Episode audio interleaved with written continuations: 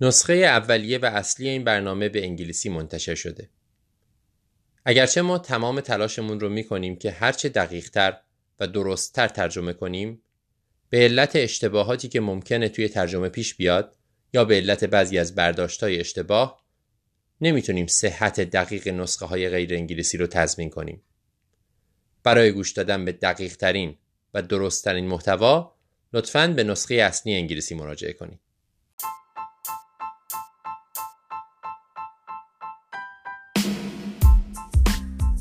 سلام.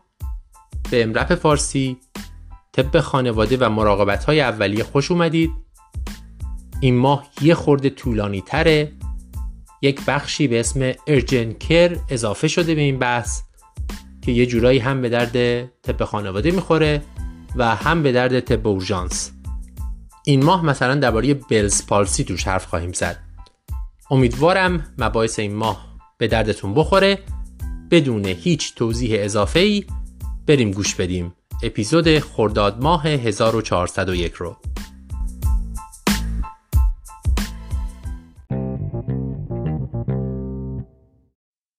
مقدمه این ماه بحثی بین دکتر هایدی جیمز و ونسا کارتی درباره یک case اخیری که یکیشون داشتن.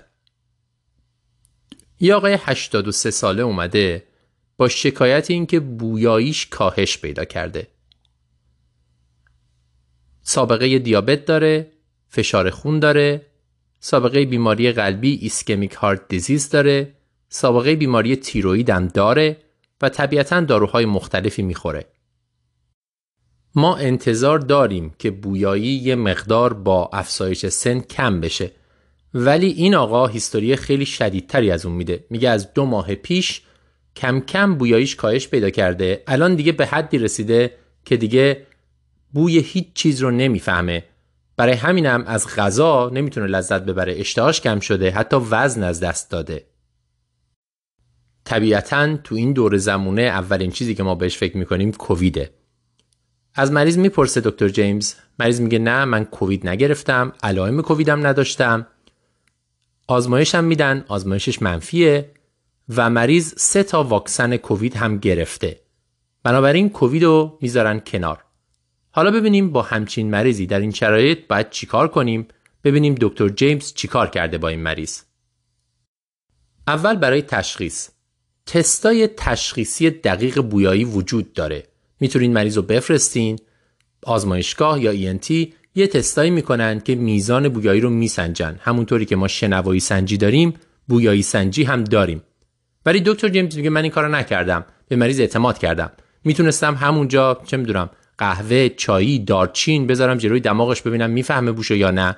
خودم تو مطب در واقع یک امتحانی بکنم. ولی حتی این کار رو هم دیگه نکردم. مریض قابل اعتمادی بود و پذیرفتم ازش که بویاییش کاهش پیدا کرده. به ویژه که اشتهاش هم کم شده بود. قدم بعدی اینه که ببینیم چرا. پس پذیرفتیم بویایی کم شده. این چرا با توجه به شرایط مریض خیلی خیلی وسیعه. خیلی علل مختلفی می‌تونه داشته باشه. علل خطرناک تا علل کمتر خطرناک. دکتر جیمز میگه من همه اینا رو چک کردم. یک آزم سیستم آزمایش و عکس بسیار وسیع برای مریض انجام داده. برای چه چیزایی؟ می‌تونه یک مشکلی در CNS باشه. سکته مغزی تومور و شروع اولیه دمانس اینا چیزای خطرناکتر هستن که می‌تونن علت کاهش بویایی باشن. برای این اساس برای مریض یه CT سر درخواست کرده. بهتر بود اگر به MRI دسترسی داشت MRI درخواست می‌کرد. ولی دکتر جیمز میگه من به MRI دسترسیم سخته بیشتر طول می‌کشه. فعلا یه CT سر درخواست کردم به طور کلی ببینم چیزی رو پیدا می‌کنم یا نه. در این حال حافظه مریض رو با استفاده از اون پرسشنامه های استاندارد چک کرده ببینه دمانسی چیزی وجود نداره و طبیعتا یک معاینه کامل نورولوژیک که ببینه مشکل نورولوژیک دیگه ای وجود نداره. همه اینا منفی بوده. خب علل خطرناک رو گذاشتیم کنار بریم سراغ علل کمتر خطرناک. تمام مشکلات داخل بینی می‌تونن این آرزه رو ایجاد کنن.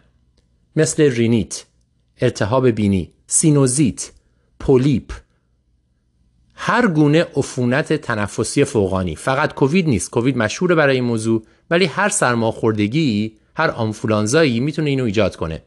همه اینا رو چک می‌کنه و رد می‌کنه. دیگه چی؟ سیگار کشیدن. مریض سیگاری هم نیست. انواع مشکلات متابولیک و همینطور کمبود بعضی ویتامین ها و مواد معدنی هم می‌تونه اینو ایجاد کنه. به خاطر همین یه سری آزمایش وسیع برای مریض میده. آزمایش های اندوکرین که کوشینگ رو رد کنه مشکلات تیروید رو رد کنه. سطح ویتامین ها ویتامین B1 مهمترینشه. همینطور مینرال هایی مثل روی. همه اینا سطحشون رو اندازه می‌گیره. در عین حال یه سری آزمایش های کلی هم برای عملکرد کبد و کلیه میده. خیلی ورکاپ وسیعی هست. همه این کارا رو می‌کنه. همه چی هم برمیگرده نرمال. حالا چی؟ پس چی شد؟ سکته مغزی رو رد کردیم دمانس رو رد کردیم تومور مغزی رو رد کردیم مشکلات داخل بینی از جمله التهاب عفونت اینا رو رد کردیم مریض سیگاری نیست مشکلات متابولیک و اندوکرین رو هم رد کردیم. حالا این پرسش مطرح میشه. حالا بر فرض که مثلا یه چیزی توی بینی پیدا می‌کرد چیکار می‌کرد؟ احتمالا ارجاع می‌داد به ENT و شروع می‌کرد با یک استروید داخل بینی استنشاقی و یا شستشو با نرمال ساری منتها خب شواهدی وجود نداره که مشکلات ایناست در نتیجه این کار نمی‌کنه. همه این کارا که انجام شد دکتر جیمز میگه من دیگه خیلی واقعا کلافه شده بودم رفتم بیشتر راجع به این موضوع بخونم و رفتم بیشتر از مریض هیستوری بگیرم. معلوم شد که مریض یک تغییر دارویی داشته در سه ماه پیش. تغییرش این بوده که به خاطر هایپرلیپیدمی و سابقه بیماری قلبی و اینا سیمباستاتین میخورده. سیمباستاتین شد دکترش به آتورواستاتین تغییر داده. و بله کاهش بویایی یکی از عوارض نادر کلن استاتین هاست بیشتر با آتورواستاتین. داروهای دیگه هم می‌تونن این ایجاد کنن مثل کانال کلسیوم بلاکرها و بعضی از آنتیبیوتیک ها ممکنه بگین که این شاید اتفاقی بوده این اتفاق افتاده. ولی وقتی آتورواستاتین مریض رو قطع کردن مریض در فاصله یکی دو ماه بعد بویاییش کامل برگشته و دوباره می‌تونه از غذا لذت ببره و شروع کرده به غذا خوردن و اشتهاش بهتر شده.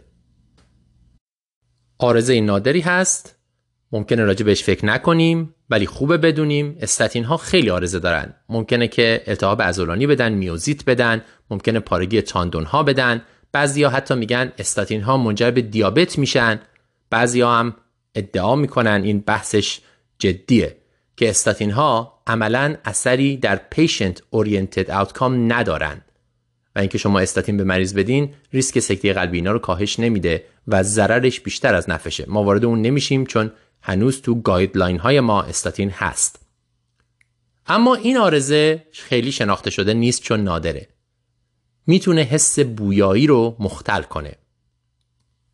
دونستنش لازمه؟ از اون مهمتر دونستن این لازمه که هر مریضی وقتی میاد پیش شما با هر مشکلی مخصوصا شکایت های کلی سابقه داروهاش و تغییر داروهاش رو بپرسیم. چیزیه که خیلی موقع ها فراموش می‌کنیم. دسترسی بهش سخته. اینکه چه دارویی در روزهای قبل از شروع مشکلات تغییر کرده شروع شده خیلی موقع ها به ما کمک می‌کنه. مریضی که اومده با برادیکاردی شروع کرده یه بتا بلاکر رو. مریضی که اومده با دیابت یک دوره پرنیزولون خورده. مریضی که اومده با اسهال یا آنتیبیوتیکی سه چهار روز خورده برای یو تی آی. الان باید به سی دی فکر کنیم. خیلی مهمه این موضوع. اینم خلاصه مطلب. حواستون باشه استاتین ها همینطور بعضی داروهای ضد فشار خون مثل کانال کلسیوم بلاکرها و آنتیبیوتیکا می‌تونن حس بویایی رو تغییر بدن. یک مروری هم کردیم به تشخیص افتراقی کاهش حس بویایی. بریم بقیه مباحث این ماه رو بشنویم.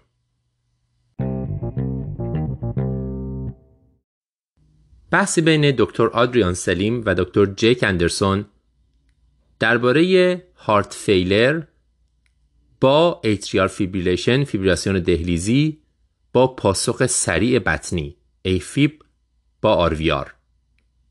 مریضی هستش که بسیار شایعه ولی شواهد کمی راجع بهش وجود داره و یه خورده گیج کننده است. بحث متمرکز بر مریضی که بستری شده الان روی تخت این پیشن این اتفاق داره براش میافته اگرچه به درد اورژانس هم قطعا می‌خوره ما توی قسمت به اورژانس هم زیاد راجع بهش صحبت کردیم. بیاین ببینیم راجع به چه کیسی داریم صحبت می‌کنیم. یک مثال کیسی که واقعا اتفاق افتاده. شما تو پاویونین بهتون زنگ می‌زنن. یه خانم 64 ساله دیروز بستری شده. الان تو بخشه. سابقه کاردیومیوپاتی غیر ایسکمیک داره مثلا به خاطر الکل. سالها پیش که اولش این تشخیص رو گرفته ejection fraction ش کم بوده 15 درصد بیشتر نبوده. از اون موقع تا حال بهتر شده. آخرین ejection fraction ش چند ماه پیش توی اکو 40 درصد بوده. مریض روی آپیکسابانه و همینطور هم روی متوپرول به خاطر اینکه سابقه atrial fibrillation هم داره. این مریض دیروز اومده اورژانس با تنگی نفس تشخیص exacerbation CHF گرفته یه دوز Lasix furosemide بهش دادن بستریش کردن توی بخش. از صبح که توی بخش بوده حال عمومیش خوبه به یه لیتر اکسیژن تقریبا احتیاج داره. مونیتور داره میشه داروهاشو داره می‌گیره و قراره که بعد از ظهر کاردیولوژی ببینتش و اکو بشه که پرستار به شما زنگ می‌زنه میگه مریض بدحال شده. یعنی چی؟ یعنی ضربان قلبش الان 140 150 و نامنظم یعنی توی ایفیب از طرفی هم تنگی نفسش زیاد شده. الان به 5 لیتر اکسیژن احتیاج داره. به جای یک لیتر. یه مقدارم داره سری نفس می‌کشه در حد در حد 26 27 تا مریض بدحال شده نسبت به امروز صبح. شما چی کار می‌کنید؟ پرستار ازتون می‌پرسه که می‌خواین یه چیزی بدیم ضربان قلبش رو بیاریم پایین می‌خوای کاردیوورد کنم چیکار باید بکنم؟ مشکلی که اینجا وجود داره که ما مفصل راجع بهش حرف خواهیم زد اینه که این دوتا چیز فیبریلاسیون دهلیزی و heart failure خیلی در هم تنیدن و ما معمولا نمی‌دونیم کدومشون علت اون یکیه. مثلا در مورد این مریض آیا سرعت بالای ضربان قلب باعث شده که مثلا بطن‌ها توی دیاستول خوب پر نشن در نتیجه ejection fraction بیاد پایین تر و heart failure بدتر بشه؟ یا برعکس هارت فیلر بدتر شده در نتیجه قلب داره تندتر می‌زنه که اونو جبران کنه. در واقع افزایش ضربان قلب علت اولیه نیست. مکانیسم جبرانیه برای هارت فیلیر نمی‌دونیم کدومش اول اتفاق افتاده و ممکنه که اشتباهی درمان کنیم وضع مریض رو بدتر کنیم. اول ببینیم برای این مریض چه اتفاقی افتاد. این مریض متوپرول آیوی می‌گیره 5 میلی گرم ضربان قلب میاد پایین به حد 110 و اینا می‌رسه ولی مریض سریع بدحال میشه. در واقع میره توی کاردیوژنیک شوک. فشار مریض میفته تنفس مریض بدتر میشه هایپوکسی مریض بدتر میشه. این مریض میره به آی سی خوشبختانه این تو به نمیشه براش یونوتروپ شروع می‌کنم مثل دوبوتامین و اینها. بالاخره مریض وضعش بهتر میشه و یک هفته بعد مرخص میشه. تو این سناریو که واقعا هم اتفاق افتاده تمرکز رو پزشک گذاشته بوده روی کنترل ضربان قلب heart rate که نتیجه نتیجه خوبی نبوده. می‌تونست بدتر بشه ممکن بود مریض expire بشه. این سناریو رو ما می‌خوایم راجع بهش بیشتر حرف بزنیم. در واقع هارت فیلیر هاد و فیبراسیون دهلیزی هاد یا فیبراسیون دهلیزی که به صورت هاد بدتر شده به این معنی که تعداد ضربان قلب بالا رفته. این مریض رو چجوری بشناسیم چجوری منش کنیم؟ همونطوری که می‌دونید فیبراسیون دهلیزی مزمن می‌تونه باعث هارت فیلیر بشه. چرا؟ به خاطر اینکه همونجوری که گفتم ضربان قلب بالا میره در دراز مدت هم به خاطر اون تاکیکاردی کاردیومیوپاتی ایجاد میشه. این خیلی طولانی مدته یه روز دو روز ایجاد نمیشه. ولی می‌دونیم که atrial fibrillation در نهایت منجر به heart failure میشه. از طرف دیگه heart failure منجر به atrial fibrillation میشه. چرا؟ به خاطر اینکه وقتی قلب گشاد میشه با failure به خاطر کشیده شدن میوسیت ها مسیرهای الکتریکی به ویژه در دهلیز به هم می‌خورن و در نتیجه atrial fibrillation ایجاد میشه. اینا مزمنش اما حاد همینا رو هم اثر می‌کنن مثلا اگر مریض heart failure داشته باشه AFib به صورت حاد می‌تونه بدترش کنه و باعث CHF exacerbation بشه چطوری؟ اول از همه همونجوری که گفتم تاکیکاردی باعث میشه که کاردیاک اوتپوت کاهش پیدا کنه چرا؟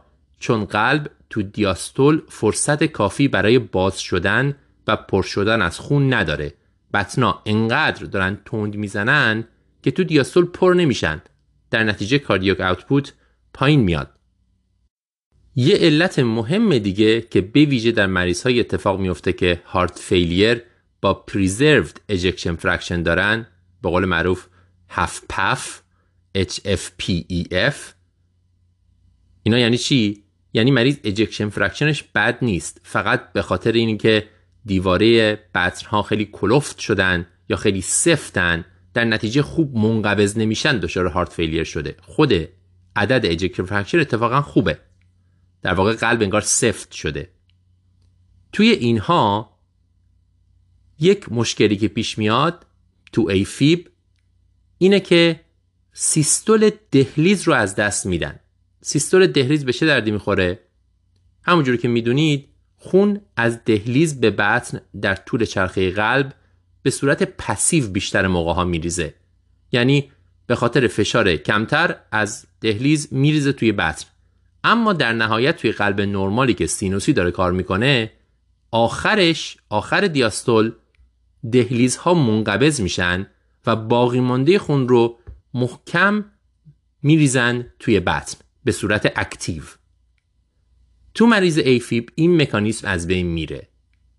در واقع مریض دیگه فقط داره با خونی که به صورت پسیو غیر فعال از دهلیز وارد بطن میشه کاردیاک اوتپوتش رو می‌سازه.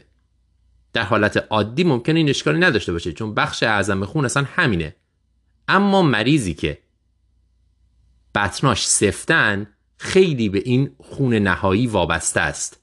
به این ضربه نهایی دهلیز وابسته است وقتی یک دفعه atrial fibrillation ایجاد میشه تو مریضی که HFpEF داره در واقع این ضربه نهایی از دست میره در نتیجه cardiac output میاد پایین پس تا اینجا چی گفتیم؟ گفتیم چرا atrial fibrillation حاد می‌تونه congestive heart failure رو بدتر کنه حالا از اون طرف چی؟ از اون طرف heart failure هم همونجوری که گفتیم می‌تونه باعث atrial fibrillation بشه. می‌تونه هم atrial fibrillation رو تند کنه. چرا؟ به خاطر مکانیسم جبرانی قلب. شما می‌دونید وقتی مریض hypoxic میشه وقتی فشار میفته هر چیزی یکی از مکانیسم های بدن اینه که قلب تندتر بزنه. حالا اگر مریض AFib داشته باشه این تندتر زدن میشه ایفیب بارویار در نتیجه مریض این دوتا چیز جداگانه که لزوما مستقیما ربطی به هم ندارن یعنی ایفیب بارویار و هارت فیلر رو هر دوشو داره ما نمی‌دونیم کدوم باعث اون یکی شده. هارت فیلیر باعث شده که ضربان قلب بالا بره برای جبران یا سرعت بالای ایفیب باعث شده که اون مکانیسمایی که گفتم از دست بره در نتیجه مریض بره تو heart failure یه مریض بدحال جلومون داریم با دو تا چیز گنده heart failure و AFib نمی‌دونیم کدوم باعث کدوم شده. این مریض رو باید چیکارش کنیم؟ من وارد مراحل اولیه استاندارد نمیشم. طبیعتا این مریض رو مونیتور EKG می‌گیره chest X می‌گیره. آزمایش میفرستین کلیه رو چک می‌کنین تروپونین چک می‌کنین. دنبال عفونت میگردین شاید عفونت باعث تاکی‌کاردی شده باشه. حتما یه یو ای میفرستین. دنبال منشأ دیگه عفونت میگردین. اونا به کنار. بیاین تمرکز کنیم روی اینکه این قضیه هارت فیلیر مریض رو در این شرایط چطوری منیج می‌کنین به صورت اختصاصی تر آیا میپرین اول ضربان قلب رو بیاریم پایین یا نه؟ اول اینو بگیم متاسفانه مثل خیلی مشکلات شایع دیگه شواهد ما برای این قضیه کمه. یعنی مقاله درست حسابی که اومده باشه بررسی کرده باشه بهتون بگیم درصد بدیم. چند درصد اینجوری چند درصد اونجوری نداریم. در نتیجه جا به جا پزشک به پزشک کاردیولوژیست به کاردیولوژیست منیجمنت قضیه فرق می‌کنه. شما حتما باید با کاردیولوژیستتون تماس بگیرین و قضیه رو باهاش صحبت بکنید. در واقع قدم اول همینه. شما تماس می‌گیریم با کاردیولوژیست و تماس بگیریم با آی قدم اول درخواست برای کمک از آی و کاردیولوژیه خب این کارو کردیم. حالا چه کارهایی رو قطعا می‌تونیم بکنیم؟ قدم اول بعد از درخواست کمک اینه که ادمریه و هارت فیلیر رو درمان کنیم بدون اینکه بپریم سراغ ضربان قلب. یعنی چی؟ یعنی اگر مریض فشارش بالاست میذاریمش روی drip نیتروگلیسرین فشار رو بندازیم. اگر مریض تنگی نفس داره که گفتیم heart failure داره مریض رو می‌ذاریم روی CPAP یا BiPAP. non-invasive ventilation و طبیعتا به این مریض دیورتیک میدیم. گرچه یه خورده جای سواله بعضیا میگن اگر مریض لزوما volume overload نیست شما نباید بهش دیورتیک بدین چون ممکنه مریض توی ادمریه باشه و همچنان volume overload نباشه در واقع مایه کم داشته باشه. ولی حالا اون بحث رو که یه خورده controversial ه می‌ذاریم کنار. فعلا standard of care اینه که این مریض دیورتیک به طور خاص furosemide می‌گیره. پس چی شد؟ درخواست برای کمک؟ نمیپریم سراغ ضربان قلب؟ اول BiPAP یا CPAP رو شروع می‌کنیم. نیتروگلیسیرین رو شروع می‌کنیم اگر فشار بالاست و به مریض دیورتیک میدیم. حالا میریم سراغ ضربان قلب. اونو چیکارش کنیم؟ اول اینکه هدف ما توی همچین مریض بدحالی ضربان قلب 80 90 نیست. نمی‌خوایم نرمالش کنیم. هدفمون اینه که ضربان قلب بیاریم زیر 120 اگر 110 115 شما به این مریض دست نمی‌زنید ضربان قلبش رو تغییر نمی‌دید. خوبه همینجا. موقعی دست می‌زنید که مثل مریضی که گفتیم ضربان قلب میره روی 150 140 بعد فکر می‌کنین اونجا که چجوری اینو باید پایین بیارید و باید پایین بیاریدش یا نه؟ در واقع اینجا شما دو تا راه دارید. آیا ضربان قلب رو با متوپرولول و دیرتیازم پایین بیارید یا ضربان قلب رو با داروهای دیگه پایین بیارید؟ چجوری بین این دو راه انتخاب می‌کنید؟ احتیاج به ultrasound bedside و اکو دارید. هدف چیه؟ هدف اینه که ببینیم آیا این مریض heart failure ejection fraction ش کاهش پیدا کرده یا نه. به عبارتی مریض heart failure با کاهش ejection fraction ه یا heart failure با حفظ ejection fraction یعنی از همونایی که گفتم دیواره قلب سفت شده ولی ejection fraction کاهش پیدا نکرده. یک پروب اکو رو می‌ذاریم روی قلب مریض. اگر یک کیسه بزرگ با دیواره نازک دیدیم که به زحمت تکون می‌خوره این کاهش ejection fraction داره.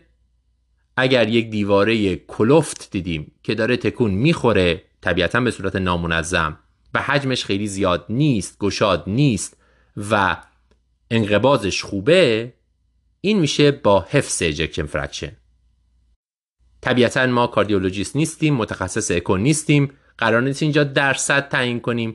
یه جواب آره و نه. این قلب داره خوب منقبض میشه یا نه؟ یه کیسه گشاده که خوب منقبض نمیشه. یکی از این دوتا رو ما با یک نگاه به قلب می‌تونیم انتخاب کنیم. قلبی که خوب منقبض نمیشه ejection fraction ش پایینه خیلی واضحه. بنابراین به نظرم اگه شک داریم باید فکر کنیم که این ejection fraction ش حفظ شده. خب اگر مریض ejection fraction ش حفظ شده باشه معنیش اینه که خیلی همونجوری که گفتم وابسته بوده به ضربان قلب مناسب و به اون ضربان نهایی دهلیزها برای اینکه output ش حفظ بشه. بنابراین کاهش سرعت قلب خیلی مهمه و با توجه به اینکه ejection fraction حفظ شده داروهایی مثل دیلتیازم و متوپرولول بهش آسیب نخواهند زد. توی این مریض که ضربان قلبش بالای 120 تاست گفتم مثلا 140 150 تاست. و ejection fraction ش حفظ شده ما میریم سراغ درمان های استانداردمون که دیلتیازمه می‌تونیم 10 میلی 10 میلی به مریض بدیم لزومی نداره بپریم رو 20 میلی 25 میلی. 10 میلی میدیم صبر می‌کنیم ببینیم چی میشه. یا متوپرولول که اونم می‌تونیم 2.5 تا 5 میلی گرمی بدیم. منتها میریم طرف کمتر. 2.5 میلی 2.5 میلی میریم. و ببینیم که ضربان رو می‌تونیم بیاریم زیر 120 یا نه. پس چی شد؟ اگر ejection fraction حفظ شده همون متوپرولولمون و دیلتیازممون رو استفاده می‌کنیم. اما اگر مریض HFrEF هست در واقع heart failure with reduced ejection fraction اون وقت دیگه نباید از کانال calcium blocker یا beta blocker استفاده کنیم. چون اینها مریض رو بدحالتر می‌کنن. اینها ejection fraction رو بیشتر میندازن. در واقع در این حالت اون افزایش rate بیشتر مکانیسم جبرانی به نظر می‌رسه باشه نه علت قضیه. مثالی که اول قضیه زدیم اون خانم 76 ساله توی همین مایه ها بود. که متوپرول بهش دادن حالش بدتر شد. این مریض رو هم اگر ضربانش 140 150 سعی می‌کنیم کنترل بکنیم ولی نه با متوپرول و نه با دیرتیازم با چی؟ اگر بخوایم کنترل بکنیم میریم سراغ داروهای قدیمیمون دیگوکسین. اگرچه کمتر این روزا استفاده می‌کنیم ولی هنوز اینجا به درد می‌خوره. digoxin یا amiodarone. digoxin رو کم استفاده می‌کنیم حتما باید دوزش رو search کنیم. دوزش 25 صدم تا نیم IV حواستون باشه زیاد ممکنه زیاد ندید. و 150 میلی و یا 150 میلی گرم amiodarone IV بعدش هم می‌تونیم مریض رو بذارین رو drip. بنابراین در مریضی که ejection fraction ش کاهش پیدا کرده شما heart rate رو برای اینکه بیارین زیر 120 بعد از اینکه همین کارهای دیگر کردین یا از digoxin استفاده می‌کنین یا از amiodarone. cardioversion چی؟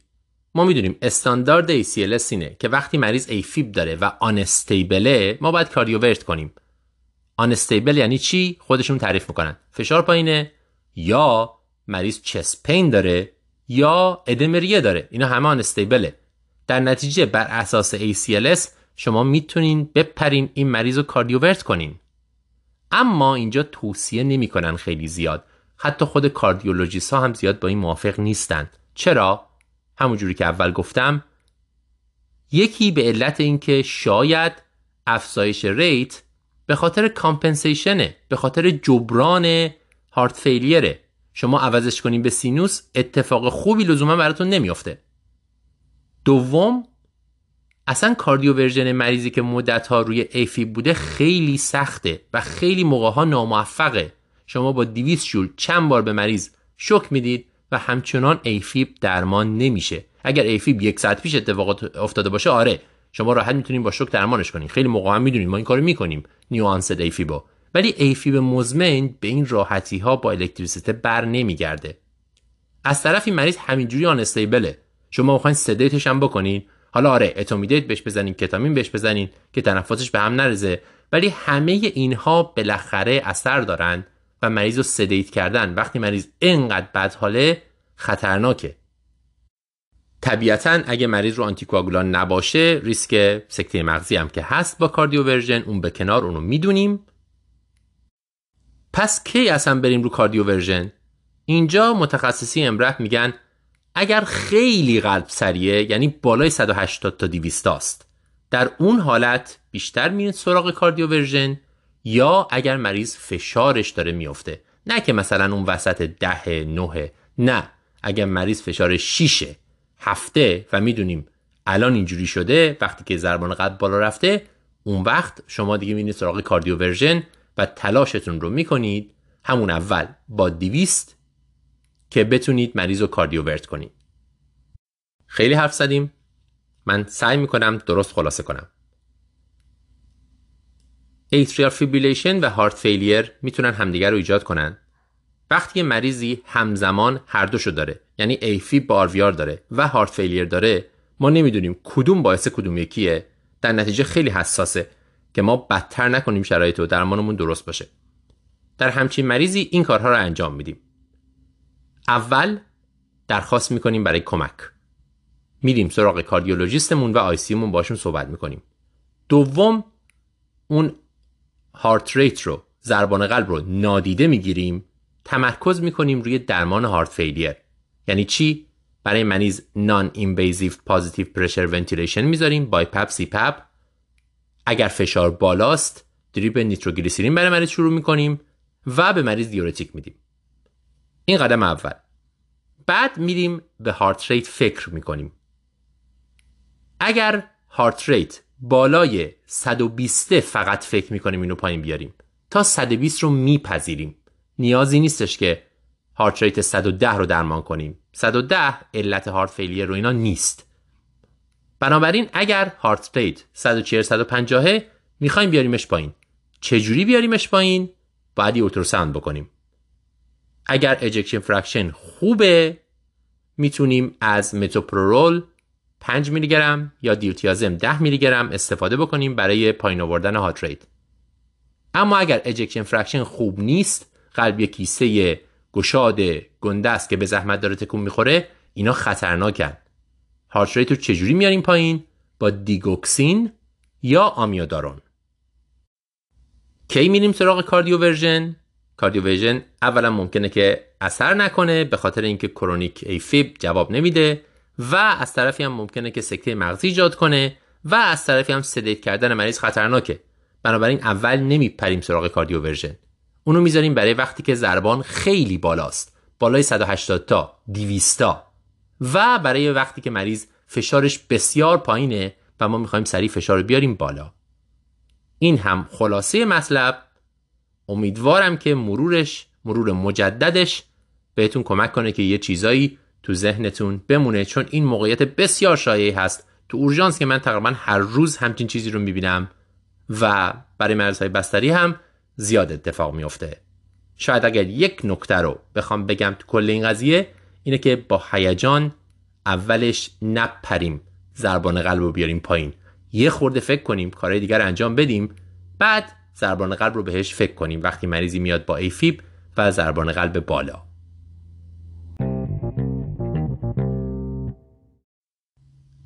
دکتر هوبارت لی و دکتر هایدی جیمز تو این قسمت یک مروری می‌کنن بر غربالگری کمبود ویتامین دی و درمانش.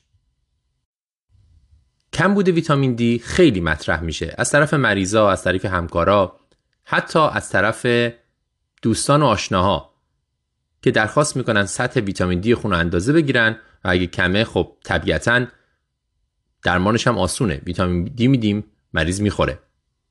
با توجه به اینکه اندازه گیری و درمان این کمبود خیلی آسونه آیا ارزش نداره که ما همه رو برداریم غربالگری کنیم کمبود ویتامین دی رو اندازه بگیریم و جبران بکنیم؟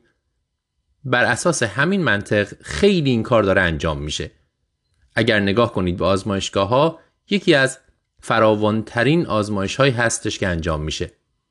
اندازهگیری سطح هیدروکسی ویتامین دی سرم.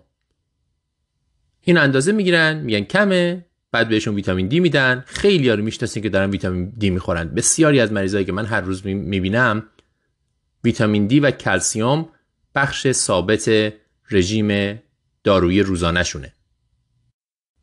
سال 2020 US Preventive Service Task Force یا USPSTF ورداشته غربالگریش رو برای ویتامین دی update کرده که guideline ی منتشر کرده که توی JAMA در سال 2021 چاپ شده. اینا برداشتن تمام شواهد پشت قضیه رو بررسی کردن در واقع یه جور systematic review انجام دادن و هر چی مقاله وجود داشته آوردن ببینن ما چه شواهدی داریم. این کار به چه دردی می‌خوره؟ ببینیم بر این اساس شواهد به ما چی میگن؟ درباره کمبود ویتامین دی یا همون ویتامینوز دی. اول به نظر می‌رسه که برای اینکه بدونیم کاتاف کجاست که ما اسمشو بذاریم کم بود وقتی که سطح سرمی ویتامین دی رو اندازه می‌گیریم هیچ توافقی وجود نداره. حتی آزمایشگاه های مختلف سطوح مختلفی رو به عنوان میزان کم یا زیاد در نظر می‌گیرن. هیچ توافقی وجود نداره. یه نفر ممکنه بگه این سطح ویتامین دی کمه یکی دیگه بگه کافیه یکی دیگه بگه کمبوده. توافق وجود نداره. بنابراین در قدم اول شواهد اگر شما اندازه بگیرین سطح ویتامین دی رو بهتون نمیگه این اندازه کافیه کمه یا زیاده. یعنی ما اصلا نمی‌دونیم کمبود چیه. این قدم اول. سوال دوم. آیا مطالعه‌ای وجود داره درباره قربارگلی کمبود ویتامین دی ببینیم که آیا اثراتش رو میشه بررسی کرد یا نه. جواب نه. این گروه تسک فورس در سرچشون هیچ مطالعه‌ای پیدا نکردن روی قربالگری ویتامین دی. حتی در مریض های های ریسک. ما ممکنه بگیم که در حالت عادی ممکنه که مقاله نباشه ولی تو مریض های های ریسک چه می‌دونم مبتلا به استروپروز چه می‌دونم سن بالا اینا مقاله باشه اونجا هم نیست. اینم سوال دوم. سوال سوم.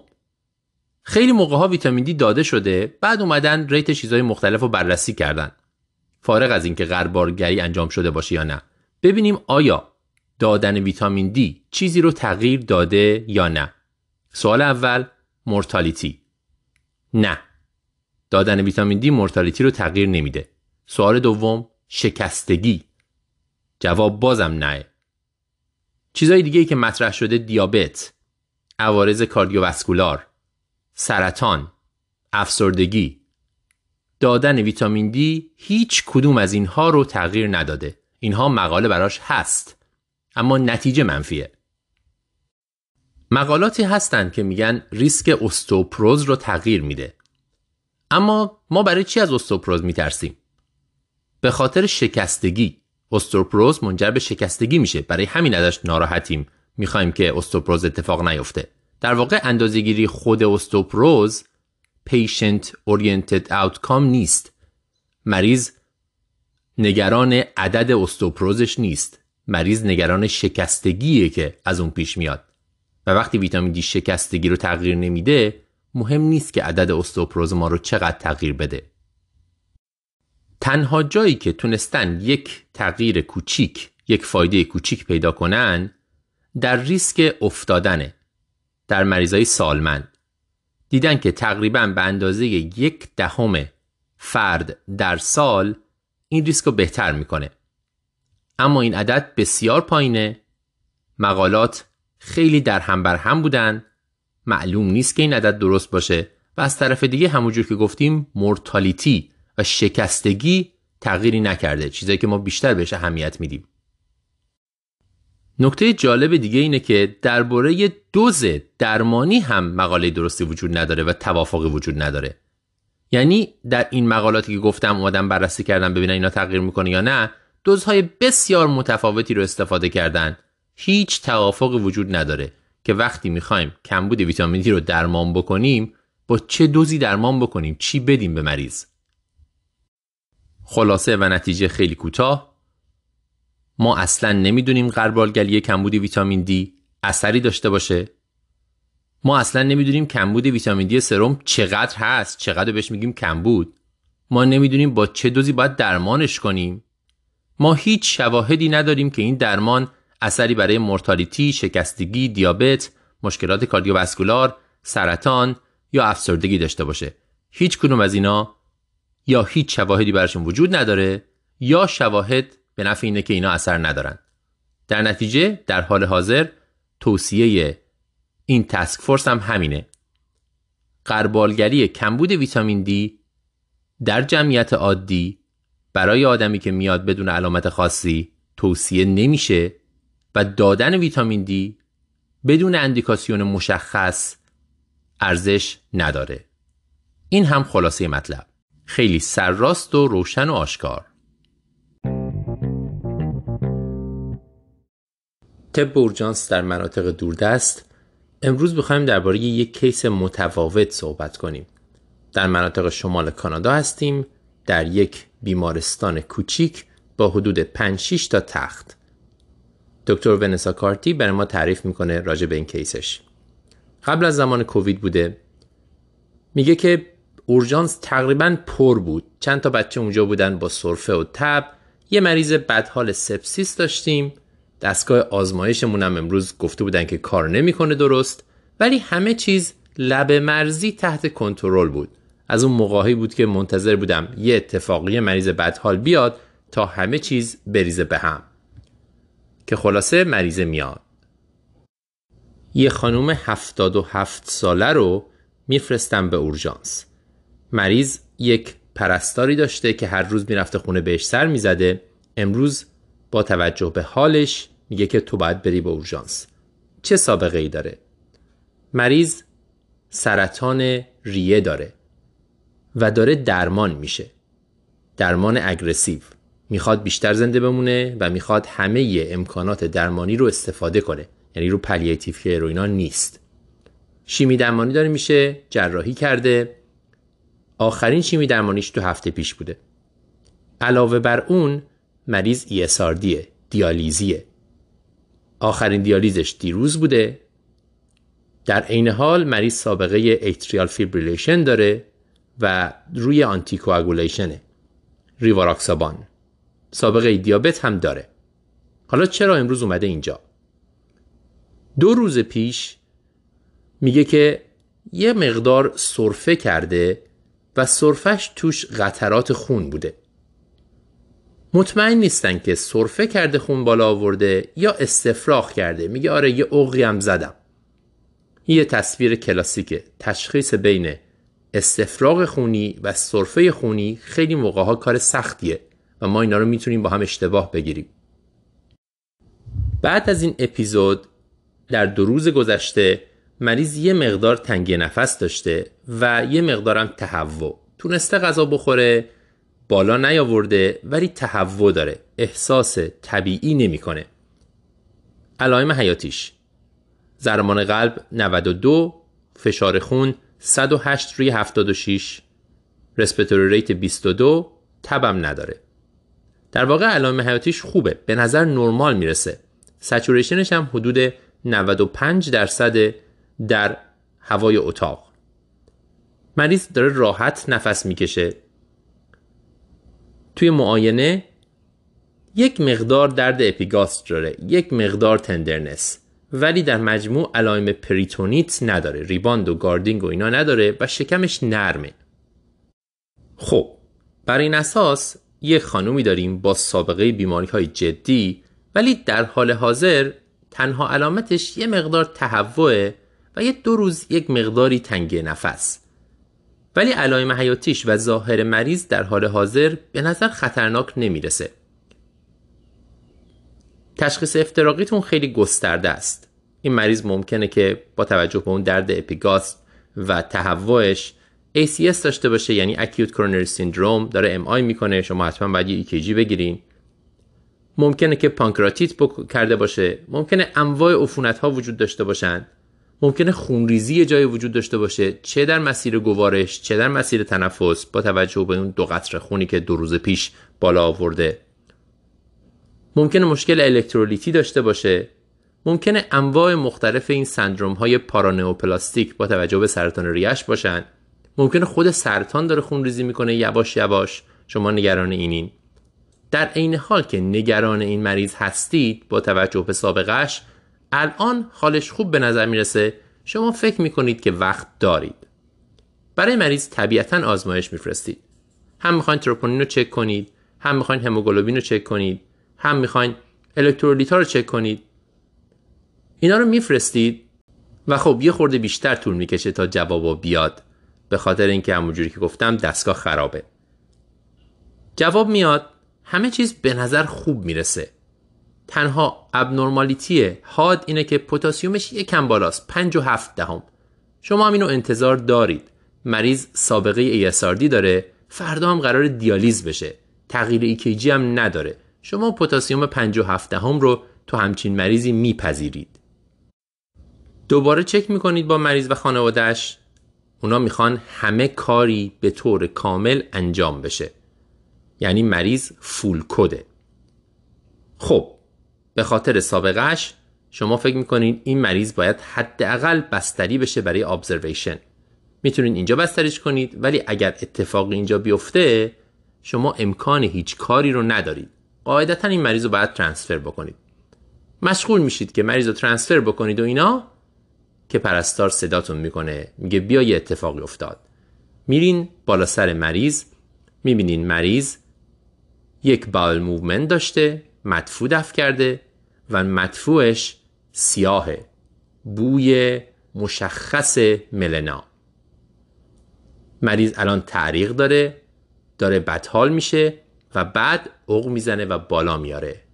چی بالا میاره؟ خون.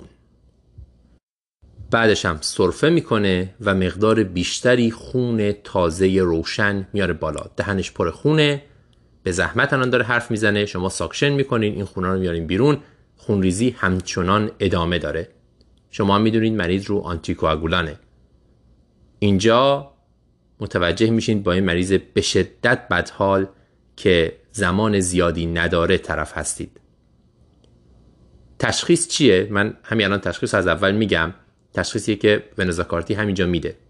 میگه احتمالا مریض ریدییشن داشته به خاطر سرطانش. یک فیسچولی بین راه هوایی و مری ایجاد شده. به خاطر چسبندگی ها و در نتیجه این دوتا به هم راه دارن. همینم خونریزی ایجاد کرده و تهوع از دو روز پیش و یک مقدار تنگی نفس. در واقع خونریزی از هر دو جاست. یا مری داره خونریزی می‌کنه از اونور میاد بیرون یا برعکس سرطانه داره خونریزی می‌کنه و راه داره به اون طرف. و یا از همه بدتر این فرسایش دیواره بین مری و نای رسیده به یه رگ و اون رگه داره خونریزی شدید می‌کنه. مریضم که رو آنتیکواگولیشنه خونریزیشو به این راحتی نمیشه بند آورد. اگر مرکز مجهزی باشه این مریض همین اول باید بره به اینترونشنال ریدیولوژی که برن اون رگ رو پیدا کنن آمبولیزه کنن. در اون صورت هم معلوم نیست بمونه. چه برسه به الان که ساعتها طول می‌کشه تا به, این، تا به هر جای این مریض برسه. همین الان اولین چیزی که متوجه میشه دکتر کاردی اینه که وضع مریض خیلی خرابه و به احتمال زیاد زنده نمیمونه. میگه چیکار کردم؟ فکر کردم اول از همه باید به مریض و همراهاش بگم. رفتم بالا سرشون و در حالی که اینا انتظار داشتن که مریضشون داره درمان میشه و سر حال و اینا بهشون گفتم که با این وضعیت این اتفاق افتاده احتمالا داره خونریزی شدیدی می‌کنه و ما کار زیادی اینجا از دستمون بر نمیاد و در نتیجه معنیش اینه که مریضتون احتمالا زنده نمیمونه. خیلی سخت این کار. یکی از مشکل ترین کارهای ما در اورژانس اینه که همچین خبری رو به مریض یا خانوادش بدیم. چه در شرایط حاد که صحبت چند ساعته چه موقعی که یک تشخیص دردناک مثل سرطان دارای متاستاز رو می‌ذاریم کف دست مریض و خانوادش خیلی هم پیش میاد که این اتفاق تو اورژانس میفته آماده خیلی واکنش هم باید باشیم. انکار، عصبانیت، داد و بیداد. خوشبختانه دکتر کاردی میگه با وجودی که خانواده این مریض و خود مریض انتظار داشتن که مریض درمان بشه واکنششون پذیرش بود. همون اول خیلی ناراحت شدن اما پذیرفتن.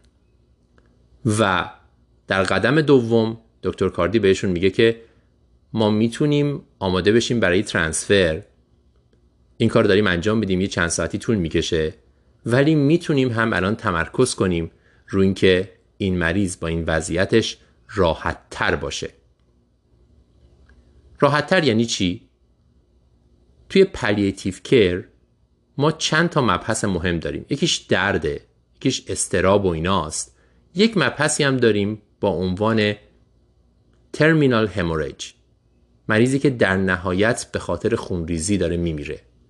چه کارهایی ما می‌تونیم در اون ساعتهای آخر برای مریض و خانوادش انجام بدیم؟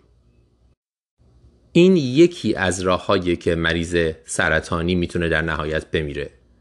ممکنه که الکترولیت باشه ممکنه که کلیش مختل بشه ممکنه وضع مغزیش باشه و غیره. یکی از بدترین انواع مرگ اینه که مریض در نهایت خون ریزی بکنه و اینقدر خون ازش بره تا فوت بشه.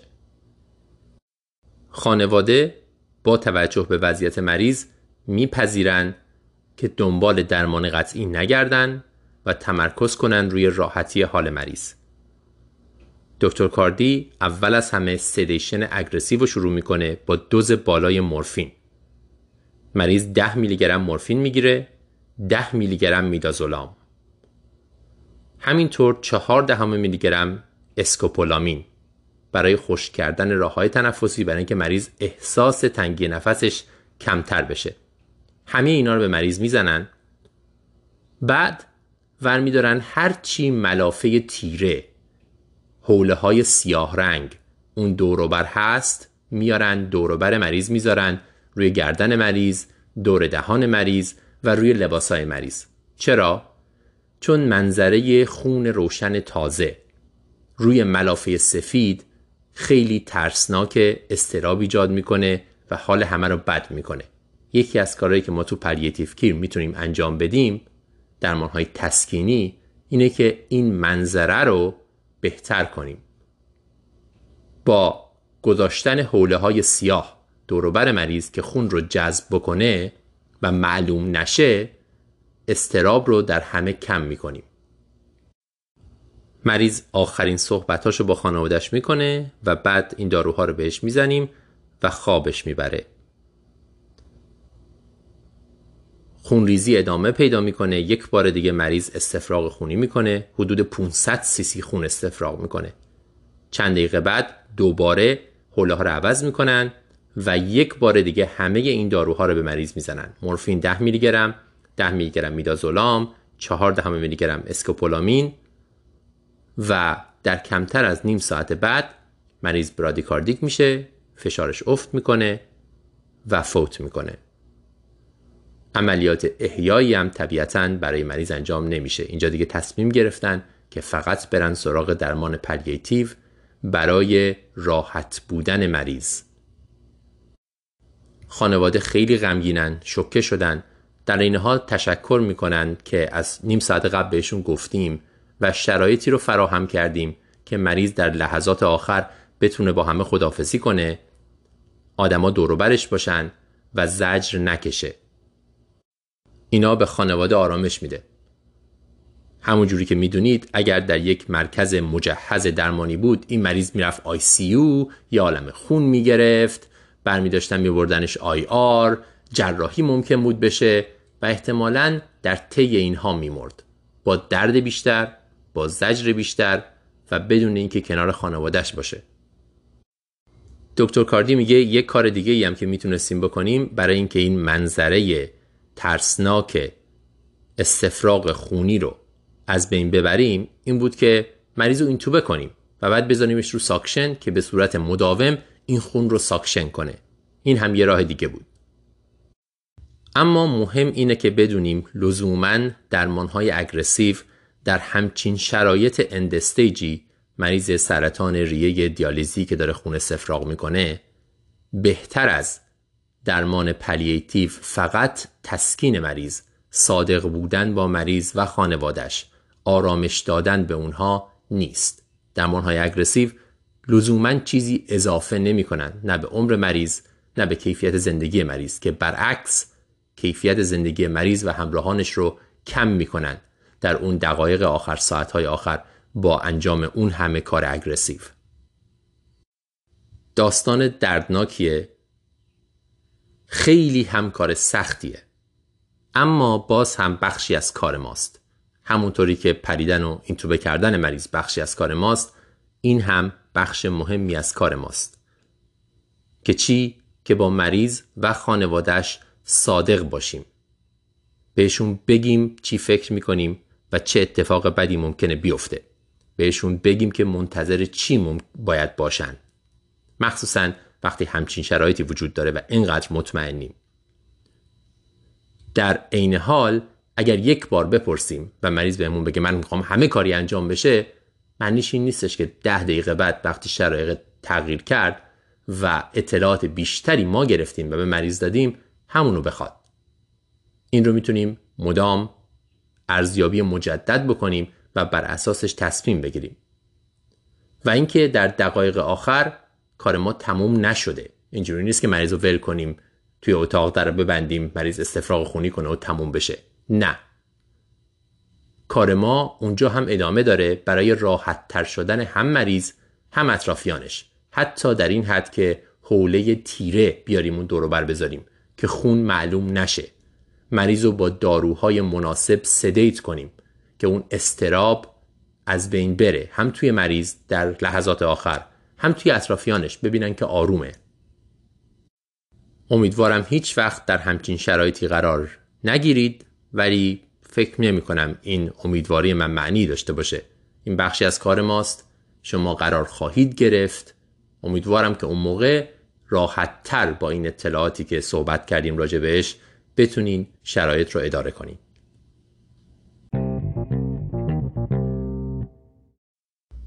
یه مروری بکنیم. خیلی کتابی و خیلی استاندارد بر بلز پالسی یا بل پالسی. مشکلی که هم مربوط به متخصصین اورژانس هست هم متخصصین طب خانواده و هم مراکزی که بهشون میگن ارجن کر اول از همه این که تکلیف این معلوم نیست که این باید بل پالسی باشه یا بلز پالسی. ما هممون میگیم بلز پالسی ولی احتمالا درستش بل پالسی هست.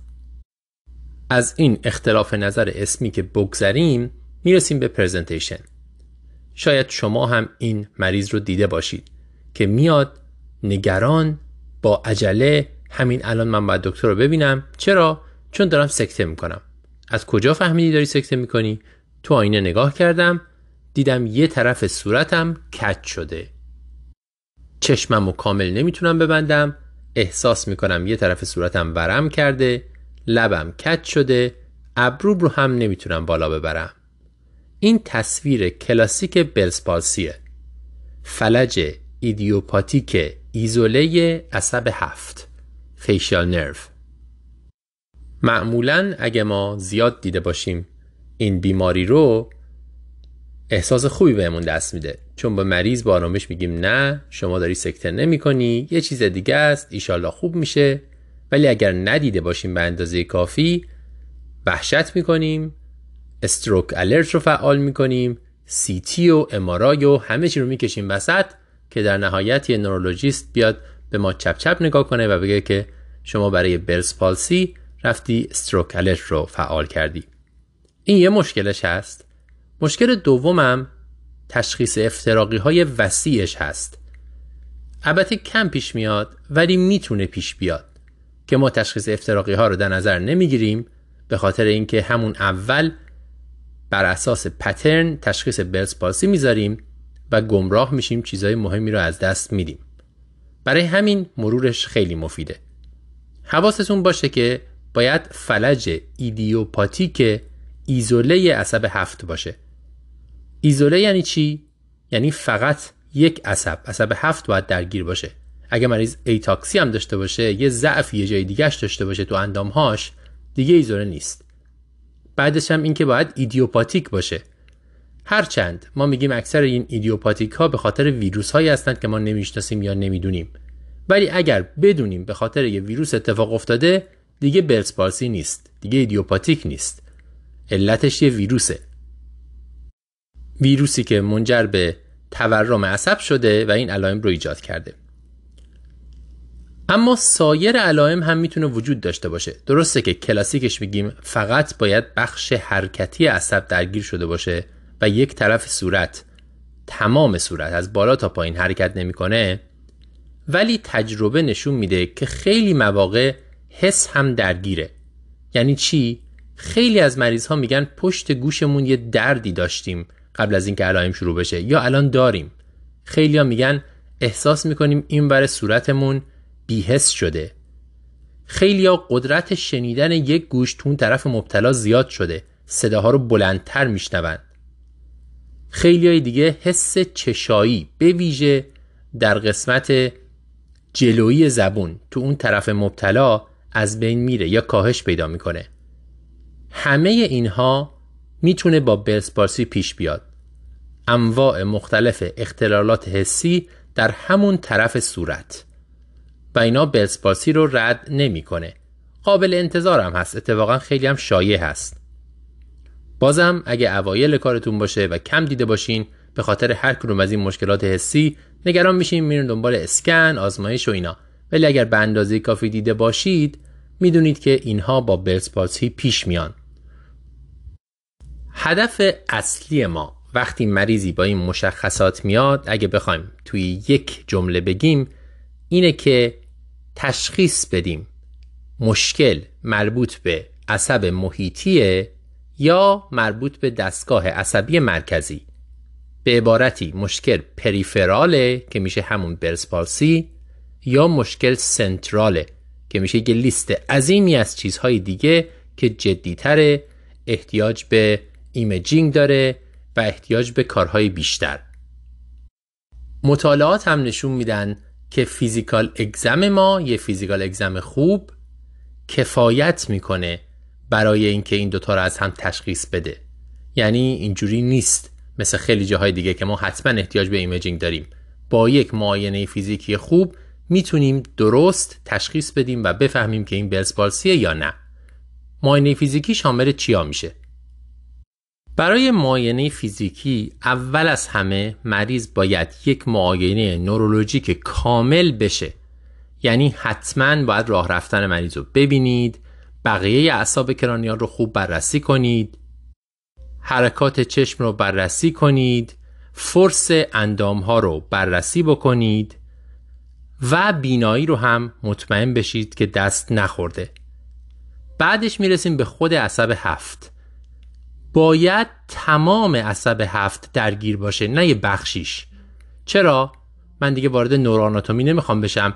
فقط در همین حد که هم بالای صورت هم پایین صورت باید فلج باشه. تا اسمشو بذاریم بلز پارسی اگه فقط یک بخشیش درگیره ما بیشتر نگران مشکلات داخل مغز میشیم.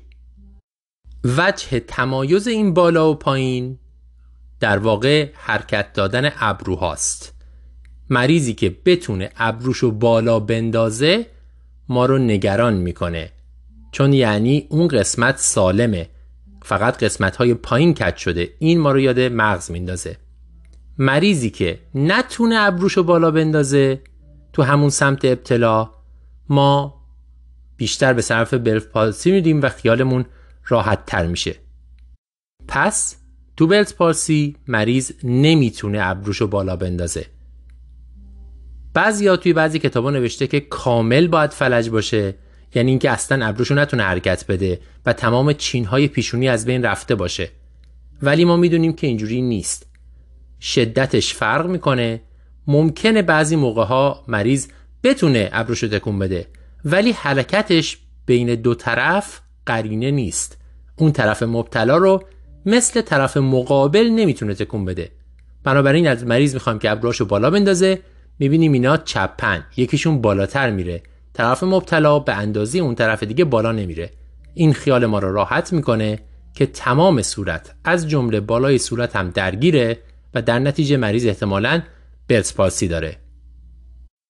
دلیل این که من هی دارم اینو میگم و روش تاکید می‌کنم اینه که خودم یادمه در دوران دانشجویی و حتی اوایل رزیدنتی همیشه سر این مشکل داشتم. که آقا این پریفرال کدومش بود سنترال کدومش بود؟ راه های مختلفی برای حفظ کردنش تو امتحان وجود داشت.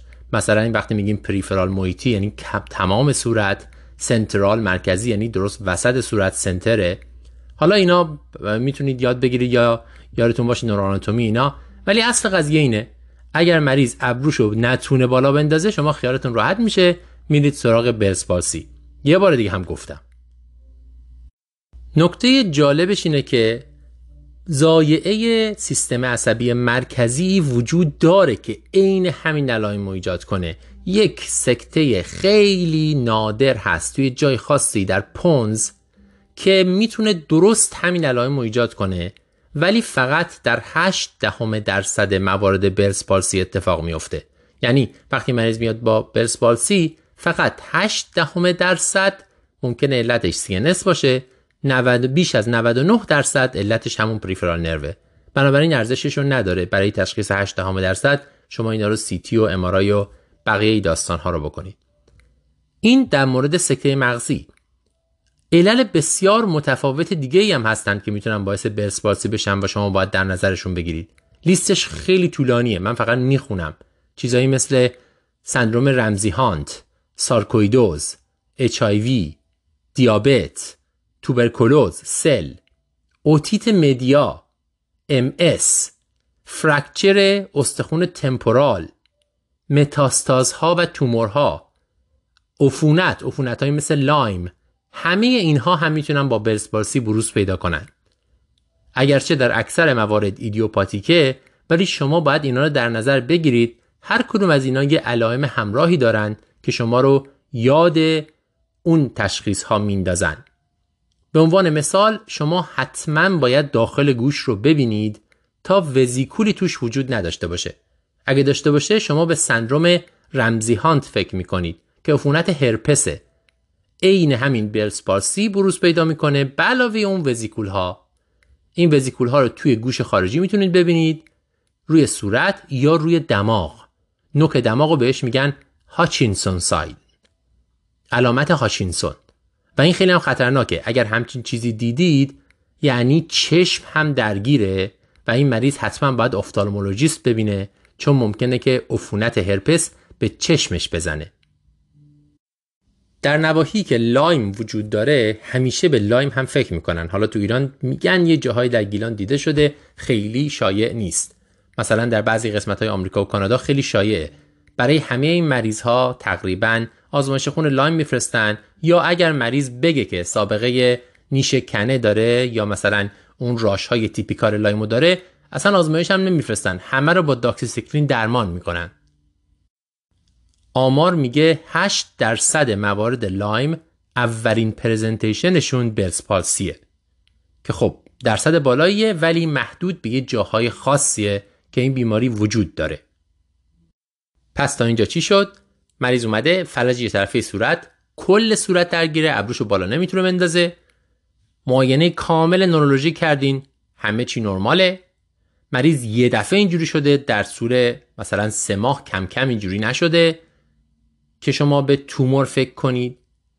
مریض هیچ علامت و یافته نورولوژیک دیگه ای نداره که شما به MS فکر کنید به سکته مغزی فکر کنید. مریض تب و اینا نداره که شما به HIV فکر کنید. مریض وزیکول داخل گوشش و روی نوک دماغش نداره که به شما به رمزی هانت فکر بکنید. علائم دیگه ای هم نداره ترومایی هم وارد نشده که شما به fracture فکر کنید. در نتیجه شما تشخیص Bell's palsy رو بدون هیچ آزمایشی و بدون هیچ imaging ی می‌ذارید. و خوشحال به مریضتون میگید که مشکلی نیست شما Bell's palsy داری.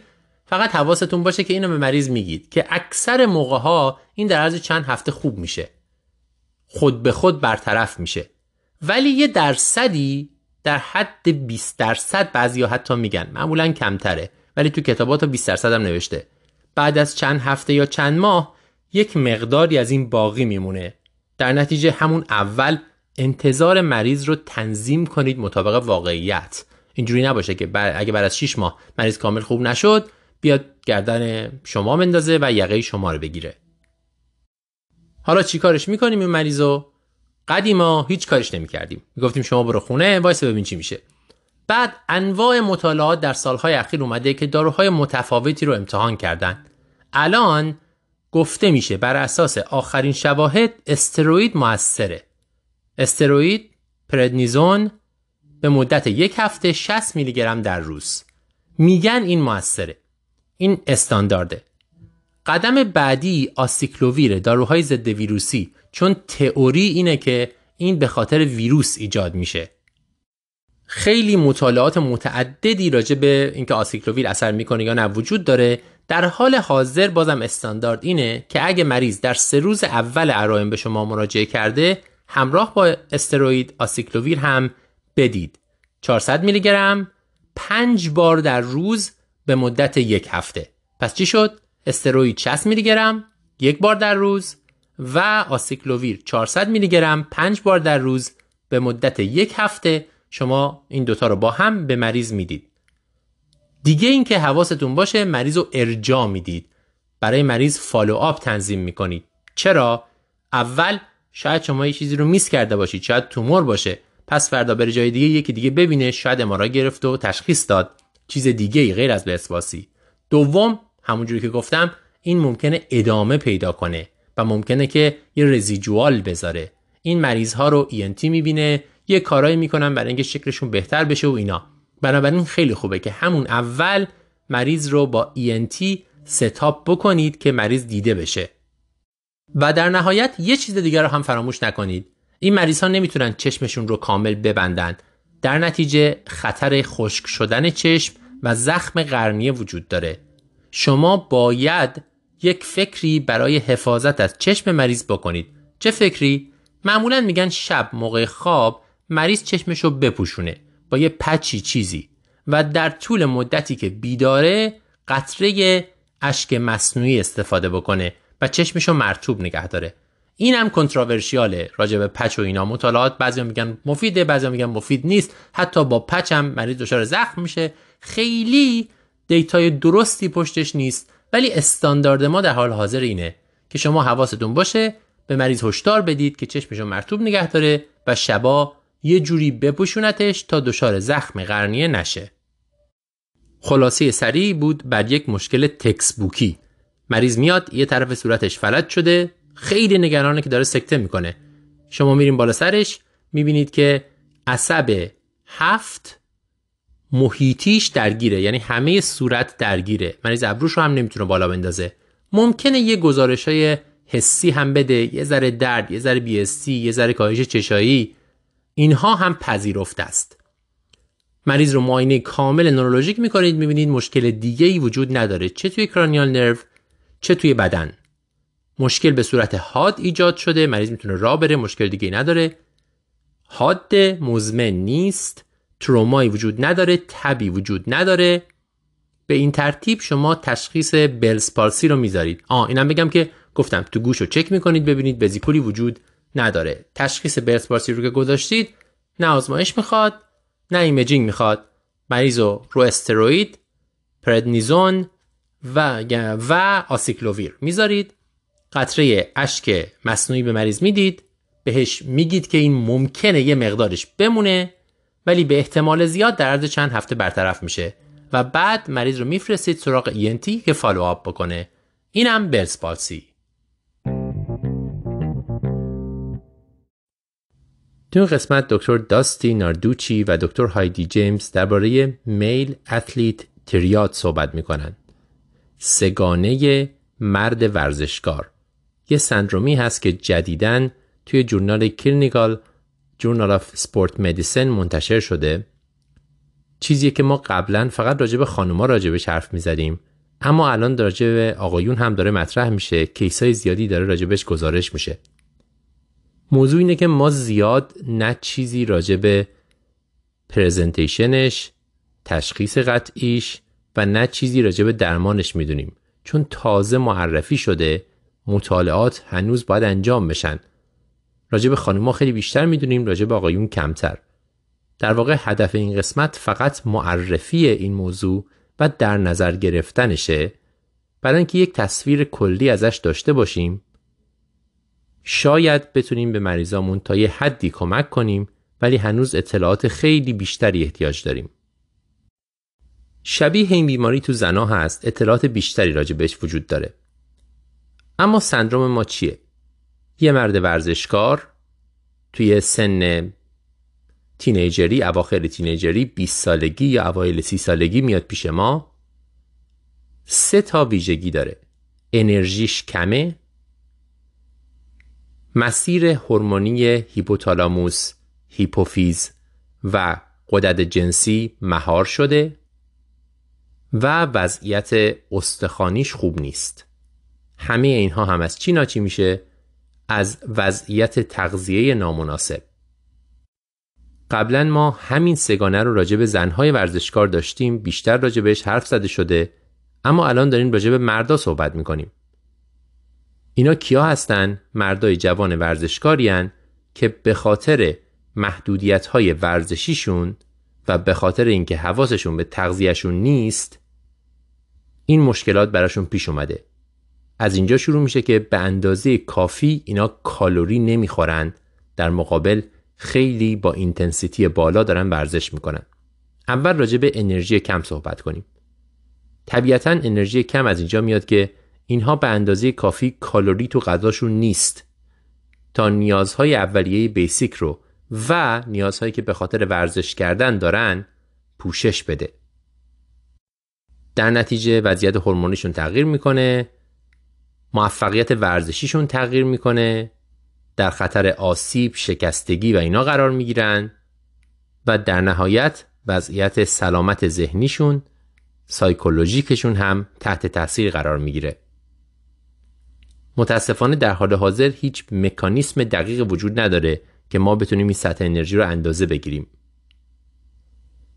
اگر قرار باشه دخالتی بکنیم اینه که باید بتونیم به تدریج میزان غذا رو میزان کالری غذا رو بالا ببریم. میگن اولش در حدود 300 تا 500 کیلوکالری در روز میزان انرژی رو بالا ببریم. ولی میگم اینها همش تئوریه چون عملا ما مطالعه براش نداریم. اشکال دوم همونجوری که گفتم مهار سیستم هیپوتالاموس، هیپوفیز و قدرت جنسی هست که منجر به کاهش های جنسی و همچنین کاهش فعالیت قدرت جنسی میشه. در نتیجه تستوسترون میاد پایین، اسپرماتوژنس تولید اسپرم میاد پایین، میل جنسی هم میاد پایین. نکته مهم اینه که اینا قابل برگشته. و جنبه سوم بیماری مشکلات استخوانیه که اینها هم می‌تونن شکستگی هات داشته باشن هم ریسک استرس فرکچر بیشتر میشه هم توی فعالیت های معمولی هم حتی تو فعالیت های معمولی مثل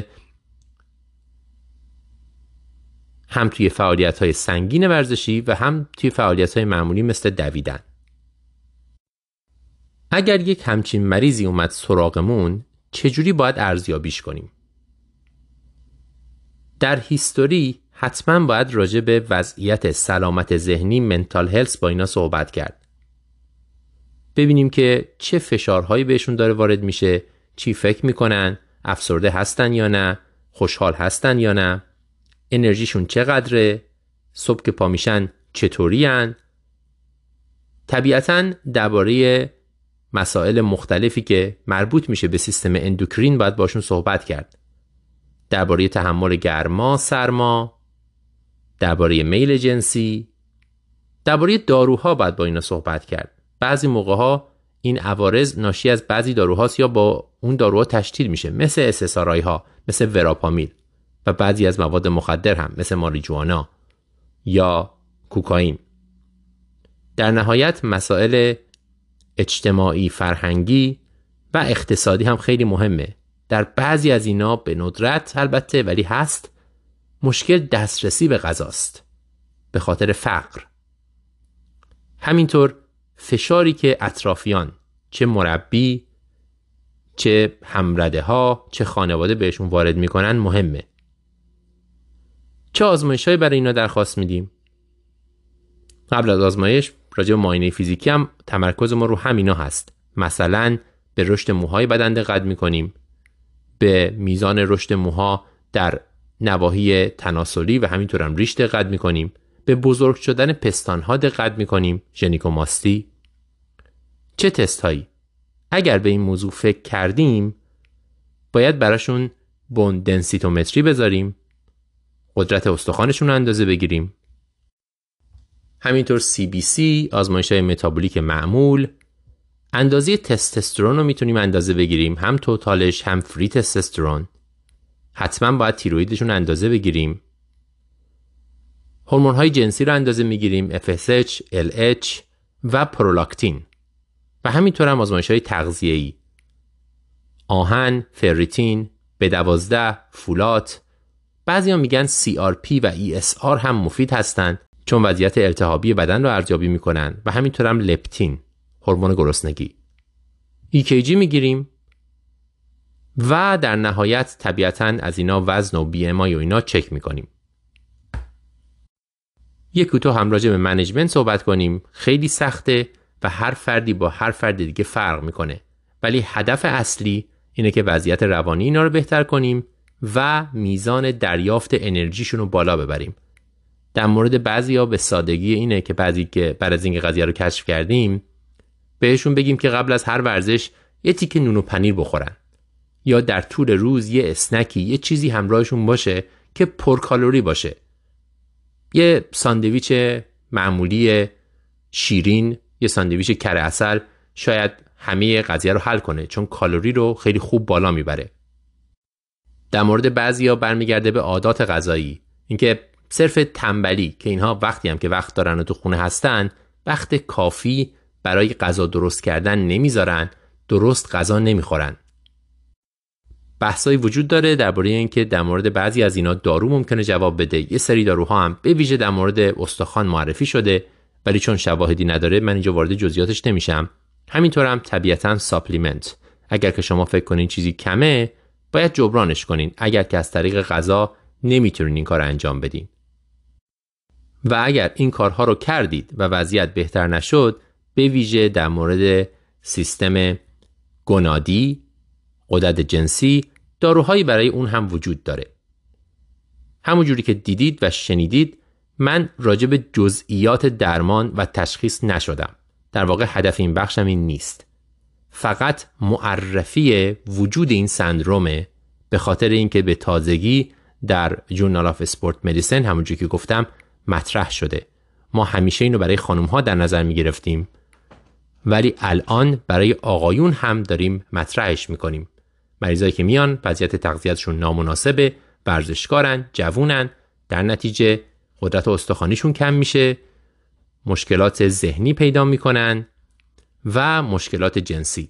فقط بدونیم که این وجود داره ته ذهنمون باشه ممکنه بتونیم دیتکتش کنیم راجع به وضعیت غذایشون صحبت کنیم اون ارزیابی رو انجام بدیم و ارجاعشون بدیم. برای جزئیات بیشتر سب می‌کنیم مطالعات باشن اطلاعات بیشتری داشته باشیم ببینیم چجوری باید با این مریض ها دقیق برخورد و درمانشون کرد. خلاصه مقالات جدید طب خانواده و مراقبت های اولیه. سریع میریم سر اصل مطلب. 8 تا مقاله رو می‌خوایم با هم بررسی کنیم. مقاله اول. Circulation 2022 چاپ شده. اومدن خواستن ببینن که استامینوفن به صورت روتین فشار خون رو بالا می‌بره یا نه. من تا حالا نمی‌دونستم استامینوفن هم می‌تونه روی فشار خون اثر داشته باشه ولی ظاهرا همچین تئوری وجود داره. حالا اینجا اومدن مطالعهش کردن. چجوری مطالعه کردن؟ double blind placebo controlled crossover study در اسکاتلند. یعنی چی؟ جمعیت مورد مطالعه از آدمایی بوده که فشار خونشون حدود 15 روی 95 و پایین تر بوده. یعنی بین 135 تا 150 سیستولیک و بین 85 تا 95 دیاستولیک. 103 مریض رو وارد کردن و رندومیزشون کردن به دو گروه. یا یک گرم آستامینوفن چهار بار در روز یعنی مجموعاً چهار گرم آستامینوفن در روز یا پلاسبو به مدت دو هفته. بعد از دو هفته این مریض ها رو جاشون رو عوض کردن. اونا که استامینوفن میخوردن و بهش گفتن که پلاسبو بخورن و برعکس.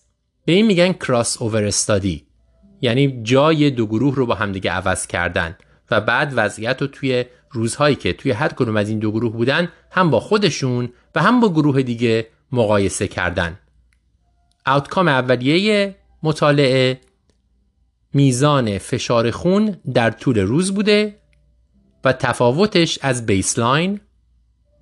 در نهایت دیدن که گروهی که استامینوفن میخوردن موقعی که استامینوفن میخوردن فشار خون سیستولیکشون به صورت متوسط چهار و هفت دهم بالا میره. یعنی مثلا کسی که فشارش 140 بوده شده 144 و هفت دهم. فشار دیاستولی هم یک و 6 دهم بالا رفته. یعنی بازم به عنوان مثال کسی که فشار دیاستولیکش 9 بوده شده 10 و 6 دهم. خب مطالعه به ما چی میگه؟ به ما میگه که به مدت کوتاه اگر استامینوفن بخورید فشارتون یه ذره بالا میره. این برای من اطلاعات جدیدیه. ولی حواسمون باشه که فقط راجع به یافته های مطالعه صحبت کنیم. یک مطالعه به ما نمیگه اگر استامینوفن مدت طولانی بخورید این اثر باقی میمونه یا نه. کسی که یک سال استامینوفن می‌خوره ممکنه که این برگرده سر جاش و این تفاوت وجود نداشته باشه. دو این مقدار افزایش فشار خیلی کمه. 4 و 7 دهم و 1 و 6 دهم برای سیستولیک و دیاستولیک خیلی کمه. مطالعه به ما نمیگه آیا این معنی کلینیکی داره؟ این افزایش فقط یه عدده؟ یا اینکه واقعا نتایج کاردیوواسکولار داره برای ما؟ نتایج چه می‌دونم کلیه داره و غیره. مطالعه به ما اینو نمیگه. مطالعه هم در مریض هایی که درد مزمن دارن به صورت مزمن روی استامینوفن هستن انجام نشده. ممکنه اونجا نتایج فرق کنه. نتیجه در مریض هایی که فشار خون دارن به صورت کوتاه مدت استامینوفن مقدار ناچیزی فشار خون رو بالا می‌بره اما معلوم نیست این افزایش باقی بمونه و معلوم نیست که در واقع significance کلینیکی داشته باشه. مقاله دوم در Annals of Internal Medicine چاپ شده. یه مطالعه روسی هست Prospective Cohort Study. اومدن خواستن ببینن اگر بعد از تشخیص سرطان ریه سیگار کشیدن رو قطع کنیم اثری داره یا نه دیگه؟ کار از کار گذشته و دیگه بعدش می‌تونیم بذاریم مریض سیگار بکشه. شواهد زیادی برای این در دسترس نیست. مطالعه multicenter prospective آینده نگره observational ه یعنی randomize و گروه بندی نکردن. فقط نگاه کردن ببینن برای مریضا چه اتفاقی میفته. مریض هایی رو وارد کردن که نان اسمال سل لانگ کنسر داشتن و مطالعه در روسیه انجام شده. 517 نفر که سیگاری بودن با حداقل یک سیگار در روز برای مدت بیش از یک سال و تشخیص کنسر داشتن. در استیج های اولیه وارد مطالعه کردن. میانگینشون 61 سال بوده 89 درصدشون مرد بودن. اوتکام چی بوده؟ طبیعتا مهمترین اوتکام مورتالیتیه و سروایوال چقدر مردن چه مدت طول بکشه بمیرن. و همینطور سروایوال بدون بدتر شدن بیماری رو به عنوان اوتکام در نظر گرفتن. همینطور مرگ و میر به خاطر سرطان رو هم در نظر گرفتن و اندازه گرفتن و مرگ از علل دیگه. در کل 63 درصد این مریض ها در اون دوره فالو آپشون که به طور متوسط 7 سال بوده مردن 53 درصد به خاطر سرطان مردن و 34 درصد در طول این هفت سال بیماریشون بدتر شده. اما بین دو گروه آیا تفاوتی وجود داشته یا نه؟ متوسط زمان سروایوال زمان زنده موندن برای مریض هایی که سیگار رو ترک کردن حدود 21 ماه بیشتر بوده. در فاصله 5 سال هم 60 درصد اونایی که سیگار رو در واقع ترک کردن زنده بودن در حالی که اونایی که ترک نکردن 48 درصدشون زنده بودن. میزان پروگرشن فری سروایوال یعنی زنده موندن بدون بدتر شدن سرطان هم در اونایی که سیگار رو ترک کردن بهتر بوده. 54 درصد در مقابل 43 درصد. و دیدن در مجموع همه چیز در اونایی که سیگار رو ترک می‌کنن بهتره.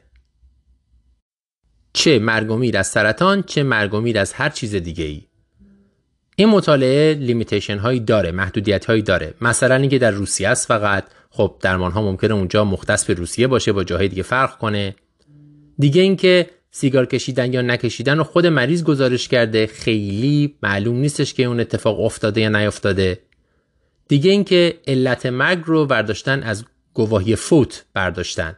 خودشون بررسی نکردن. خب می‌دونیم علت مرگ ناشی از توی گواهی فوت چه اشکالات و چه ضعفایی داره.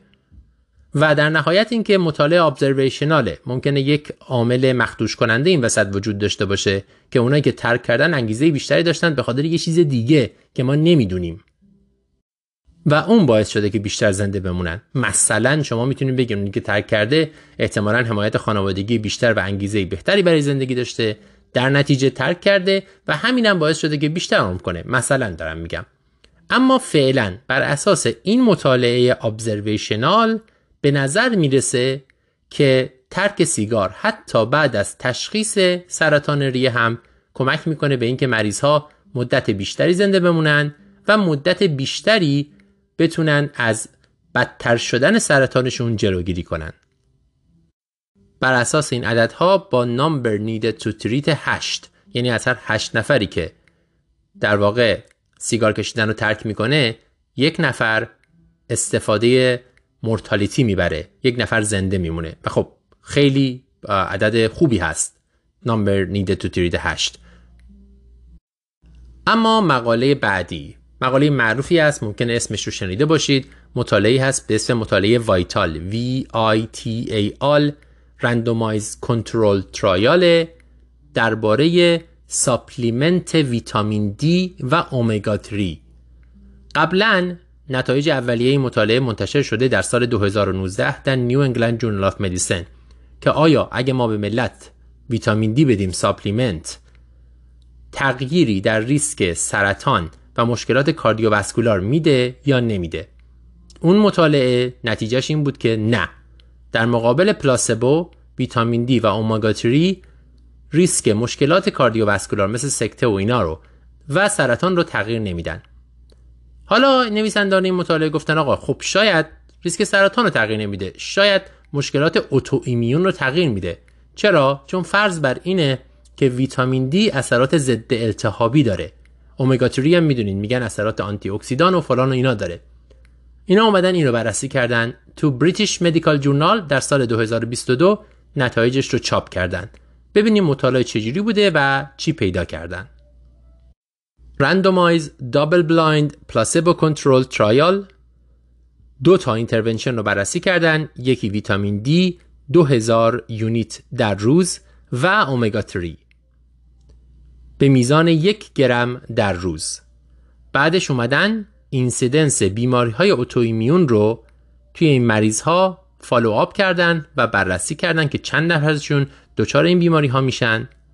خوشبختانه این هدف رو قبلا تعریف کرده بودن قبل از اینکه مطالعه انجام بدن و بعدش هم به همین هدف پایبند موندن که یکی از ویژگی های مهمه برای هر clinical trial ی. اکتفا هم نکردن به اینکه خود مریض بگه من این رو گرفتم یا نگرفتم. برداشتن اطلاعات مریض رو آوردن یک panel expert که چند تا آدم متخصص نشستن اطلاعات آزمایشی و شرح حال مریض رو بررسی کردن و گفتن بله مریض این مشکلات داره یا نداره. کدوم مشکلات autoimmune روماتوید آرتریت polymyalgia rheumatica یا PMR مشکلات autoimmune تیروئید psoriasis و بقیه. یک گروه هم داره به اسم بقیه کلا. در مجموع 25871 نفر وارد مطالعه شدن. بیش از 50 درصدشون مرد بودن. میانگین سنشون حدود 55 سال بوده. ببخشید 67 سال بوده و اینا رو 5 سال فالو آپ کردن. نتیجه از گروهی که ویتامین دی استفاده می‌کردن 123 نفرشون آخرش دچار یکی از این بیماری های اوتوایمیون شدن. از گروهی که پلاسبو استفاده می‌کردن 155 نفرشون. بر اساس این عدد 155 و 123 نویسندگان محترم مقاله یک در واقع تیتر بزرگ زدن که آره 22 درصد ویتامین دی ریسک بیماری های اوتوایمیون رو کاهش میده. اما اگه یه خورده بررسی بکنیم این 123 و 155 از اون 25 هزار نفره. یعنی چی؟ یعنی یک و یک دهم درصد در اونایی که ویتامین دی می‌گرفتن خطر بیماری اوتومیون وجود داشته. در مقابل 9 دهم درصد در گروهی که پلاسبو می‌گرفتن. به ما نامبر نیده تو ترید 500 میده. شما به 500 نفر باید ویتامین دی بدید تا یکیشون بیماری autoimmune نگیره که عمده اینایی هم که بیماری autoimmune گرفتن PMR بوده. polymyalgia rheumatica که بیماری خیلی خطرناکی هم نیست و مریضا باهاش کنار میان. در نتیجه اون 22 درصد کاهش یه خورده گمراه کننده است یه خورده بازی با عدده. اومگا 3 هم هیچ اثر معنیدار و significant ی نداشته. فقط ویتامین دی این اثر بسیار کوچیک رو داشته. نتیجه گیری ما شاید ویتامین دی یک کمی اثر داشته باشه در جلوگیری از بیماری اوتوایمیون اگر داشته باشه این اثر بسیار کمه و تعداد زیادی مریض رو ما باید بهشون ویتامین دی بدیم تا یک نفرشون بیماری اوتوایمیون احتمالا کمتر بگیره. یک بایاسی که مطالعه داره اینه که تعداد خیلی زیاده معمولا توی مطالعاتی که جمعیت خیلی زیادی رو وارد می‌کنن به خاطر تصادف شما بالاخره یک تفاوتی ممکنه که پیدا بکنید بقیه قسمت های وایتال ترایال هیچ اثری از اثر بخشی اومگا 3 یا ویتامین د برای مشکلات کاردیوواسکولار برای مشکلات سرطان یا بیماری های التهابی نشون نداده. نتیجه یه خطی در بیماران بالای 50 سال ویتامین دی ممکنه اثر ناچیزی در جلوگیری از بیماری های اتوایمیون در فاصله 5 سال داشته باشه. نه 22 درصد کاهش اثر ناچیز مطالعه بعدی هم ظاهرا چیز شناخته شده ایه چون چندین بار جاهای مختلف ظاهرا مطالعه شده ولی جوابی پیدا نشده اینا باز ادامه میدن مطالعهش می‌کنن توی JAMA ی 2021 چاپ شده. درباره اثر تزریق پلاسمای پر از در واقع پر شده یا enrich شده با پلاکت هست توی مفصل دچار استئوآرتریت که ببینن درد و اینا بهتر میشه یا نه. randomized clinical trial block randomized هست. یعنی تک تک مریض ها رو رندومیزه نکردن. گروه گروه کلینیک های و جاهای مختلف رو. رندومیزه کردن. ولی double blind بوده placebo control بوده. یعنی به یک گروه از این مریض ها واقعا همین پلاسمای دارای پلاکت رو زدن به یک گروه دیگه ای فقط بهشون normal saline تزریق کردن. مریض های 18 ساله و بالاتر وارد مطالعه شدن که استئوآرتریت مچ پا داشتن. دردشون بیش از چهل از صد بوده از یک visual analog scale صفر تا صد درد. و توی X-ray شون یه مشکلی داشتن که نشون بده اینجا استئوآرتریت وجود داره. مثلا فضای مفصلی کوچیک شده یا osteophyte داشتن یا یه چیز دیگه. اگه قبلا تزریقی کرده بودن اینتو اگه عملی داشتن اینتو اگر هر مشکل دیگه ای تو توی اون مچ پاشون داشتن اینا مریضا رو exclude کردن. توی گروه intervention بهشون دو بار این ماده رو یعنی پلاسمای همراه با پلاکت رو تزریق کردن با ultrasound توی این گروه. saline تزریق کردن. outcome شون score درد و function در استئوآرتریت مچ پا بر اساس پرسشنامه American Orthopaedic Foot and Ankle Society بوده. در فاصله 26 هفته بعد. score یه score ی از 0 تا 100 هرچی بیشتر یعنی مچ بهتر. مچ سالم نمره 100 می‌گیره. در نهایت فکر کردن که یعنی بررسی کردن گفتن که تفاوت امتیاز یا score 12 معنی کلینیکی داره. بنابراین ما این حداقل رو به عنوان تفاوتی که معنی دار باشه در نظر می‌گیریم. میانگین میانگین در واقع سن مریض ها 56 سال بوده و حدود 100 نفر وارد مطالعه شدن. نتیجه گروهی که این پلاسمای همراه با پلاکت رو تزریق کردن 10 امتیاز در این مدت بهتر شدن.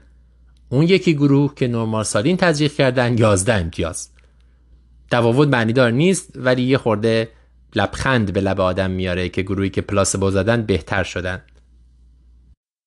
هر دوشون یه عوارض جانبی داشتن. یک مقدار بیشتر بوده عوارض جانبی در گروهی که پلاسما تزریق کردن نسبت به پلاسبو نتیجه هم در, در واقع مطابق با نتایج مقالات قبلی این هم یک تایید دیگه ایه برای اینکه تزریق پلاسمای همراه با پلاکت بر استوارتریت هر مفصلی که می‌خواد باشه اثر نداره. ما یک بار برای همیشه بر اساس نظر کارشناسان امر باید اینو بپذیریم و امتحان کردن این درمان رو بذاریم کنار. مقاله بعدی مقاله جالبیه درباره اثر placebo ئه. در JAMA Pediatrics چاپ شده خواستم ببینن اثر placebo ی صادقانه. یعنی placebo یی که به مریض بگیم داری placebo می‌گیری.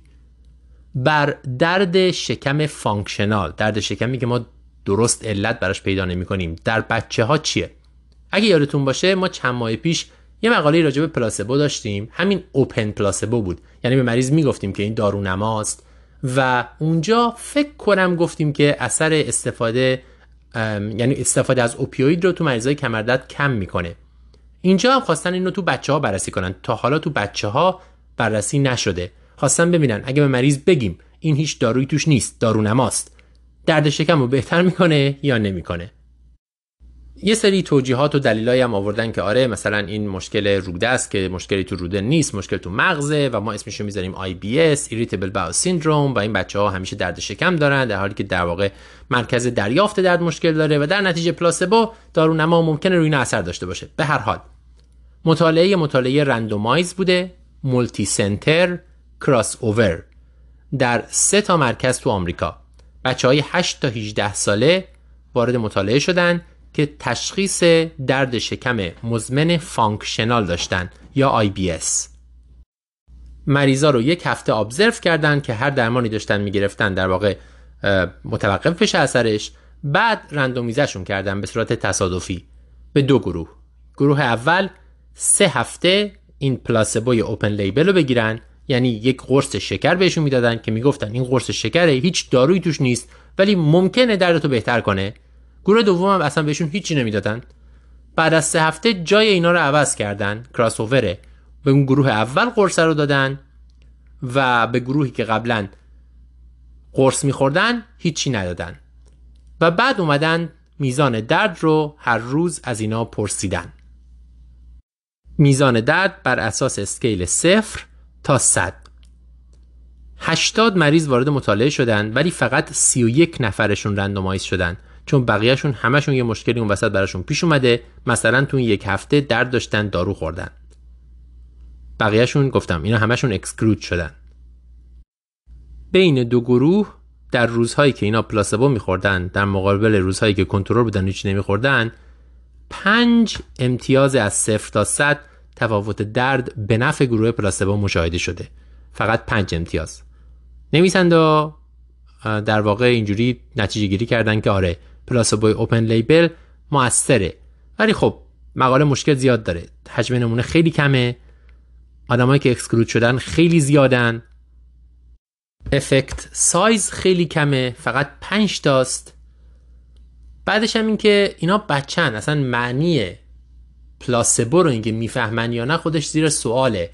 و اینکه بهشون یه قرصی دادن گفتن شاید موثر باشه خودش مفهوم پلاسبو رو زیر سوال می‌بره. دیگه پلاسبو نیست چون فکر می‌کردن موثره.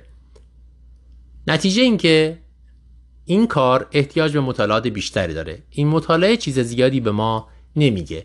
اما پلاسبوی صادقانه دارونمای صادقانه موضوعی هستش که احتمالا بیشتر راجع بهش خواهید شنید و جالب هست بررسیش. مقاله بعدی یه سیستماتیک ریویو در بریتیش مدیکال جورنال چاپ شده. درباره داروهایی که می‌تونن برای درمان پنیک مشکل پنیک استفاده بشن. می‌دونین پنیک یعنی یک حمله استراب که مریض رو واقعا دچار استرس می‌کنه. مریض احساس می‌کنه داره میمیره تون نفس می‌کشه. مشکلات مختلفی برای مریض ها پیش میاد مشکلات اجتماعی مشکلات کارشون و غیره. معمولا هم همراه با آگوروفوبیاست توی مطالعه هم اومدن هم با agoraphobia هم بدون agoraphobia بررسی کردن. agoraphobia یعنی چی؟ یعنی ترس از یه چیز خاص مثلا ترس از فضای باز یا ترس از expose شدن به public یعنی جلوی جمعیت وایستادن که فکر کردن راجع به اون منتظر اون بودن یا خود اون اتفاق باعث این حملات اضطرابی میشه. guideline های ما در حال حاضر این چیزها رو به ما پیشنهاد می‌کنن. SSRI ها مثل sertraline، escitalopram یا benzodiazepine ها منتها میگن benzodiazepine ها چون اعتیاد میارن کمتر استفاده بکنید. این مطالعه خواسته ببینه که چقدر شواهد پشت این داروها وجود داره. مطالعه systematic review بوده و meta برداشتن هر چی جا می‌شد سرچ کرد بررسی کردن Embase MEDLINE clinicaltrials.gov و همه مطالعه را آوردن بیرون. در نهایت 87 مطالعه پیدا کردند. روی دوازده هزار مریض دوازده گروه دارویی تو اینا بررسی شده. اما متاسفانه 86 تا از این 87 تا مطالعه بر اساس ارزیابی خود این نویسنده ها ریسک بایاسشون خیلی بالاست. مطالعه قدیمی هن، درست انجام نشدن شرکت های دارویی انجامشون دادن. هزار تا مشکل دارن که خیلی قابل اعتماد متاسفانه نیستن. اما همین نتایج غیر قابل اعتماد به ما میگه که بنزودیازپین ها موثرن TCA ها موثرن و SSRI ها هم موثرن. اینا سه تا درمان اصلی موثر هستن. ولی دو گروه اول یعنی بنزودیازپین ها و TCA ها یعنی ضد افسردگی های سه حلقه ای اینها عوارضشون خیلی بالاست. در نتیجه پیشنهاد اینها SSRI به ویژه sertraline و escitalopram.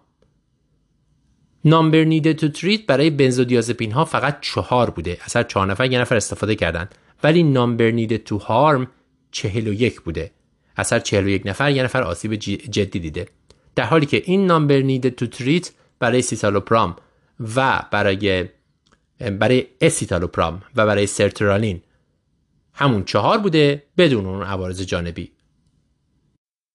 این مطالعه چیز زیادی به دانسته های ما اضافه نمی‌کنه راستش رو بخواین. فقط به ما میگه که چقدر ما درمان هامون بر اساس مقالاتیه که کلی بایاس دارن کلی قدیمی هن متدولوژیشون درست نیست ولی به هر حال فعلا این چیزیه که ما در دسترس داریم برای درمان panic. و بالاخره مطالعه آخر در American Journal of Obstetrics و Gynecology چاپ شده. درباره اینه که ما برای دیابت حاملگی می‌تونیم metformin بدیم به جای انسولین یا نه. خواستن این کارو بکنن و بعد اثراتش رو بر مادر و جنین بررسی بکنن. می‌دونین استاندارد اینه که ما برای دیابت حاملگی میگیم که گزینه اولمون اینسولینه. ولی در سالهای اخیر به نظر می‌رسه هی بیشتر راجع به این حرف می‌زنن که آقا متفورمین هم بد نیست. در تئوری متفورمین برای جنین مشکل داره ولی ما شواهد درستی در بالین نداریم. اینجا اومدن این مطالعه رو انجام دادن. مولتی سنتر اوپن لیبل یعنی مریضا می‌دونستن دارن کدومشو می‌گیرن. پارالل آرم رندومایزد ترایال در دو تا بیمارستان در اسپانیا. زنهای 18 تا 45 ساله وارد مطالعه شدن. gestational age شون بین 14 تا 35 هفته بوده. و از مطالعه exclude شدن. اگر که fasting glucose شون بالای 120 بوده یعنی دیابت شدید رو حالا با تعریف اینا شدید رو گذاشتن کنار یه گروه شروع کردن به metformin حدود 500 میلی گرم در روز و گروه دیگه انسولین Levemir در موقع خواب و یه انسولین سریع الاثر قبل از هر غذا. outcome شون میزان کنترل قند خون، episode های hypoglycemia که خب خیلی مهمه، همینطور اندازه بچه وقتی داره در میاد، میزان macrosomia و اینها بوده. خب میگم glycemic control عدد نمی‌دونم قند خون خیلی چیز patient oriented outcome ی نیست یه عدده ولی خب episode های hypoglycemia شاید بیشتر فایده داشته باشه برای مریض بیشتر مهم باشه 200 مریض به دو گروه تقسیم شدن متوسط سن 35 سال و میزان میانگین فستینگ گلوکوزشون حدود 98 بوده. بین دو گروه هیچ تفاوتی در نهایت از نظر گلوکوز در حالت ناشتا و گلوکوز بعد از غذا خوردن وجود نداشته. یعنی انسولین و metformin یه اندازه موثر بودند hypoglycemia در گروه انسولین شایعتر بوده. 55 درصد در مقابل فقط 17 درصد در گروه metformin گروه metformin وزن‌گیریشون کمتر بوده مقدار و در نهایت نتایج حاملگی بین دو گروه فرقی نداشته. با این تفاوت که تو گروه انسولین پیچیده تر بوده. می‌خواستن برن زایمان بعد انسولین چقدر می‌دادن چجوری می‌دادن و اینا. در مقابل گروه متفورمین ساده تر بوده. این قرص رو دارن می‌خورن. میزان سزارین تو دو گروه تقریبا مساوی بوده. یا خورده به نفع متفورمین. یعنی متفورمینیا کمتر سزارین کردن. ماکروزومی در دو گروه مساوی بوده. میزان بزرگ بودن بچه متناسب با سنش فرقی با هم دیگه نداشتن. یکی از عوارض دیابت حاملگی است که ما نگرانشیم. متفورمین به اندازه انسولین خوب بوده.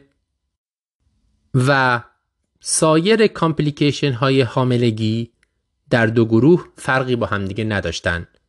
متفورمین به اندازه انسولین خوب عمل کرده.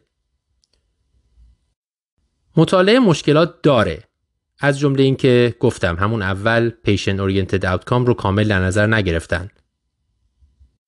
ولی در مجموع خوب انجام شده و به نظر می‌رسه با توجه به قیمت اینسولین، عوارض انسولین و اینها بتونه متفورمین جایگزینش بشه نه به عنوان درمان جایگزین بلکه به عنوان درمان اولیه در حال حاضر گروه های مختلف علمی مامایی و زنان نظراتشون در این مورد متفاوته مثلا American Diabetes Association و American College of Obstetrician این دوتا اینسولین رو به عنوان اولین گزینهشون می‌ذارن در حالی که Society for Maternal Fetal Medicine گزینه اولش متفورمینه جهت حرکت فعلی به طرف اینه که از انسولین دور بشیم بریم به طرف متفورمین و به نظر می‌رسه که این مطالعه هم در همین راست است. اینم خلاصه مقالات این ماه امیدوارم که به دردتون بخوره.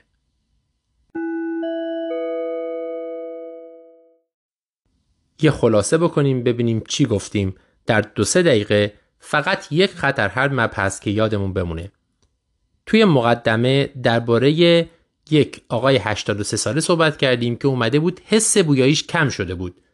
یک لیست کامل از تشخیص افتراقی قضیه رو گفتیم از جمله مشکلات داخل بینی، ها، سیگار، مشکلات متابولیک، مشکلات داخل مغز مثل تومور و اینها، کمبود ویتامین ها و اینها و همینطور داروها. در نهایت این مریض در اومد که به خاطر استاتینش این مشکل پیش اومده و وقتی استاتینش عوض شد مشکل حل شد. به نظر من مهمترین بخشش این بود که این مریض رو باید چیکار کرد؟ همون اول. چیزای خطرناک کدومان؟ مثل تومور مثل سکته مغزی و اینها. و اگر نبود بعد دنبال چیا باید بریم؟ یه بحث مفصل خیلی جالب داشتیم درباره ویتامین دی. اینکه screening کمبود ویتامین دی به درد می‌خوره یا نمی‌خوره گفتیم بر اساس گایدان های جدید و شواهد فعلا ما هیچ شواهدی نداریم که غربالگری برای کمبود ویتامین دی و ویتامین دی دادن به مردم مفید باشه. در نتیجه در حال حاضر توصیه نمیشه. نه مرگومیر رو کاهش میده نه شکستگی رو نه دیابت رو نه مشکلات کاردیوواسکولار رو نه سرطان رو نه افسردگی رو نه هیچی رو. یه بحث خیلی خوبی داشتیم درباره atrial fibrillation با RVR با پاسخ بسری سریع و هارت فیلیر اونجا مفصل راجع به مریضی صحبت کردیم که هر دوی اینا رو همزمان داره. و ما نمی‌دونیم کدوم باعث کدوم یکی شده. این مریض رو چیکارش کنیم؟ گفتیم در این شرایط توصیه میشه که اول کمک بگیریم زنگ بزنیم به کاردیولوژی یا آی بعد کارهای دیگه بکنیم. حواسمون به اون rate نباشه. بریم اگر مریض فشارش بالاست nitro شروع کنیم بهش Lasix بدیم furosemide و بذاریمش روی BiPAP بعد بریم سراغ rate. فقط نگران rate موقعی باشیم که بالای 120 140 150 اگه زیر 120 کارش نداشته باشیم. اگه بالای 150 می‌خوام پایینش بیاریم یه سونو می‌ذاریم. اگر ejection fraction پایینه اون وقت ما به این metoprolol و diltiazem نمیدیم. به جاش با digoxin و amiodarone heart rate رو میاریم پایین. اما اگر ejection fraction خوبه می‌تونیم metoprolol diltiazem به مریض بدیم. دیگه اینکه آیا به این مریض شوک میدیم یا نه؟ گفتیم حتی‌الامکان سعی می‌کنیم ندیم چون sedation خطرناکه برای مریضا شوک کار نمی‌کنه روی مریضا و غیره. اما در نهایت اگر مریض فشارش داره میفته پایین واقعا یا ضربان قلب خیلی تنده در حد بالای 180 200 می‌تونیم به مریض شوک بدیم. درباره این سندروم سگانه مرد ورزشکار صحبت کردیم که گفتیم انرژی کافی ندارن و مسیر هیپوتالاموس، هیپوفیز و گنادها مختله و در نتیجه اینا ویژگی های مردانشون کم میشه میل جنسیشون کم میشه و در نهایت مشکلات استخوانی براشون پیش میاد و آسیب می‌بینن از ورزششون و همه اینها برمیگرده به تغذیه نامناسب و در واقع نگرفتن کالوری مناسب. گفتیم یه کانسپتی هست جدید داره معرفی میشه برای مردها. قبلا برای زنها بود برای مردها جدیده. ما باید تو ذهنمون داشته باشیم. قدم اول اینه که یه شرح رو خوب بگیریم. یه عالم آزمایش می‌تونیم بدیم که اونجا لیست کردیم. ولی برای مداخله قدم اول اینه که میزان کالری دریافتی رو به اندازه 300 تا 500 کیلوکالری در روز ببریم بالا. با چیزایی در حد اسنکی به اندازه یک نون پنیر یا یک چیز شیرین. اما گفتیم این فقط مقدمه قضیه است. بیشتر راجع به این خواهیم شنید. بعدش هم که راجع به بلز پالسی صحبت کردیم. و یک مرور کامل کردیم به اینکه چجوری تشخیص بدیم. احتیاج به آزمایش imaging هیچی نداریم اگه درست تشخیص دادیم. اگه درست تشخیص دادیم که نه. اگر همچین تشخیصی دادیم بر اساس معاینمون درست و غلطش ممکنه هیچ وقت معلوم نشه. و چجوری درمانش کنیم؟ گفتیم استروئید acyclovir ارجاع مراقبت از چشم. چهار تا کاریه که ما باید انجام بدیم برای مریض تشخیص افتراقی رو هم در نظر داشته باشیم. ولی همه تشخیص افتراقی ها رو می‌تونیم با معاینه و هیستوری در واقع رد کنیم. احتیاج به هیچ آزمایشی نیست. مگر اینکه مثلا بر اساس معاینه و هیستوری مثلا فکر کنیم مریض اچ داره اون وقت آزمایش اچ بفرستیم. و در نهایت مقالات جدید رو هم بررسی کردیم که من وارد جزئیاتش نمیشم. اینم بحث این ماه ما. امیدوارم به دردتون بخوره. یادتون باشه کاری که شما انجام می‌دید بسیار بسیار ارزشمنده. به امید دیدار ماه آینده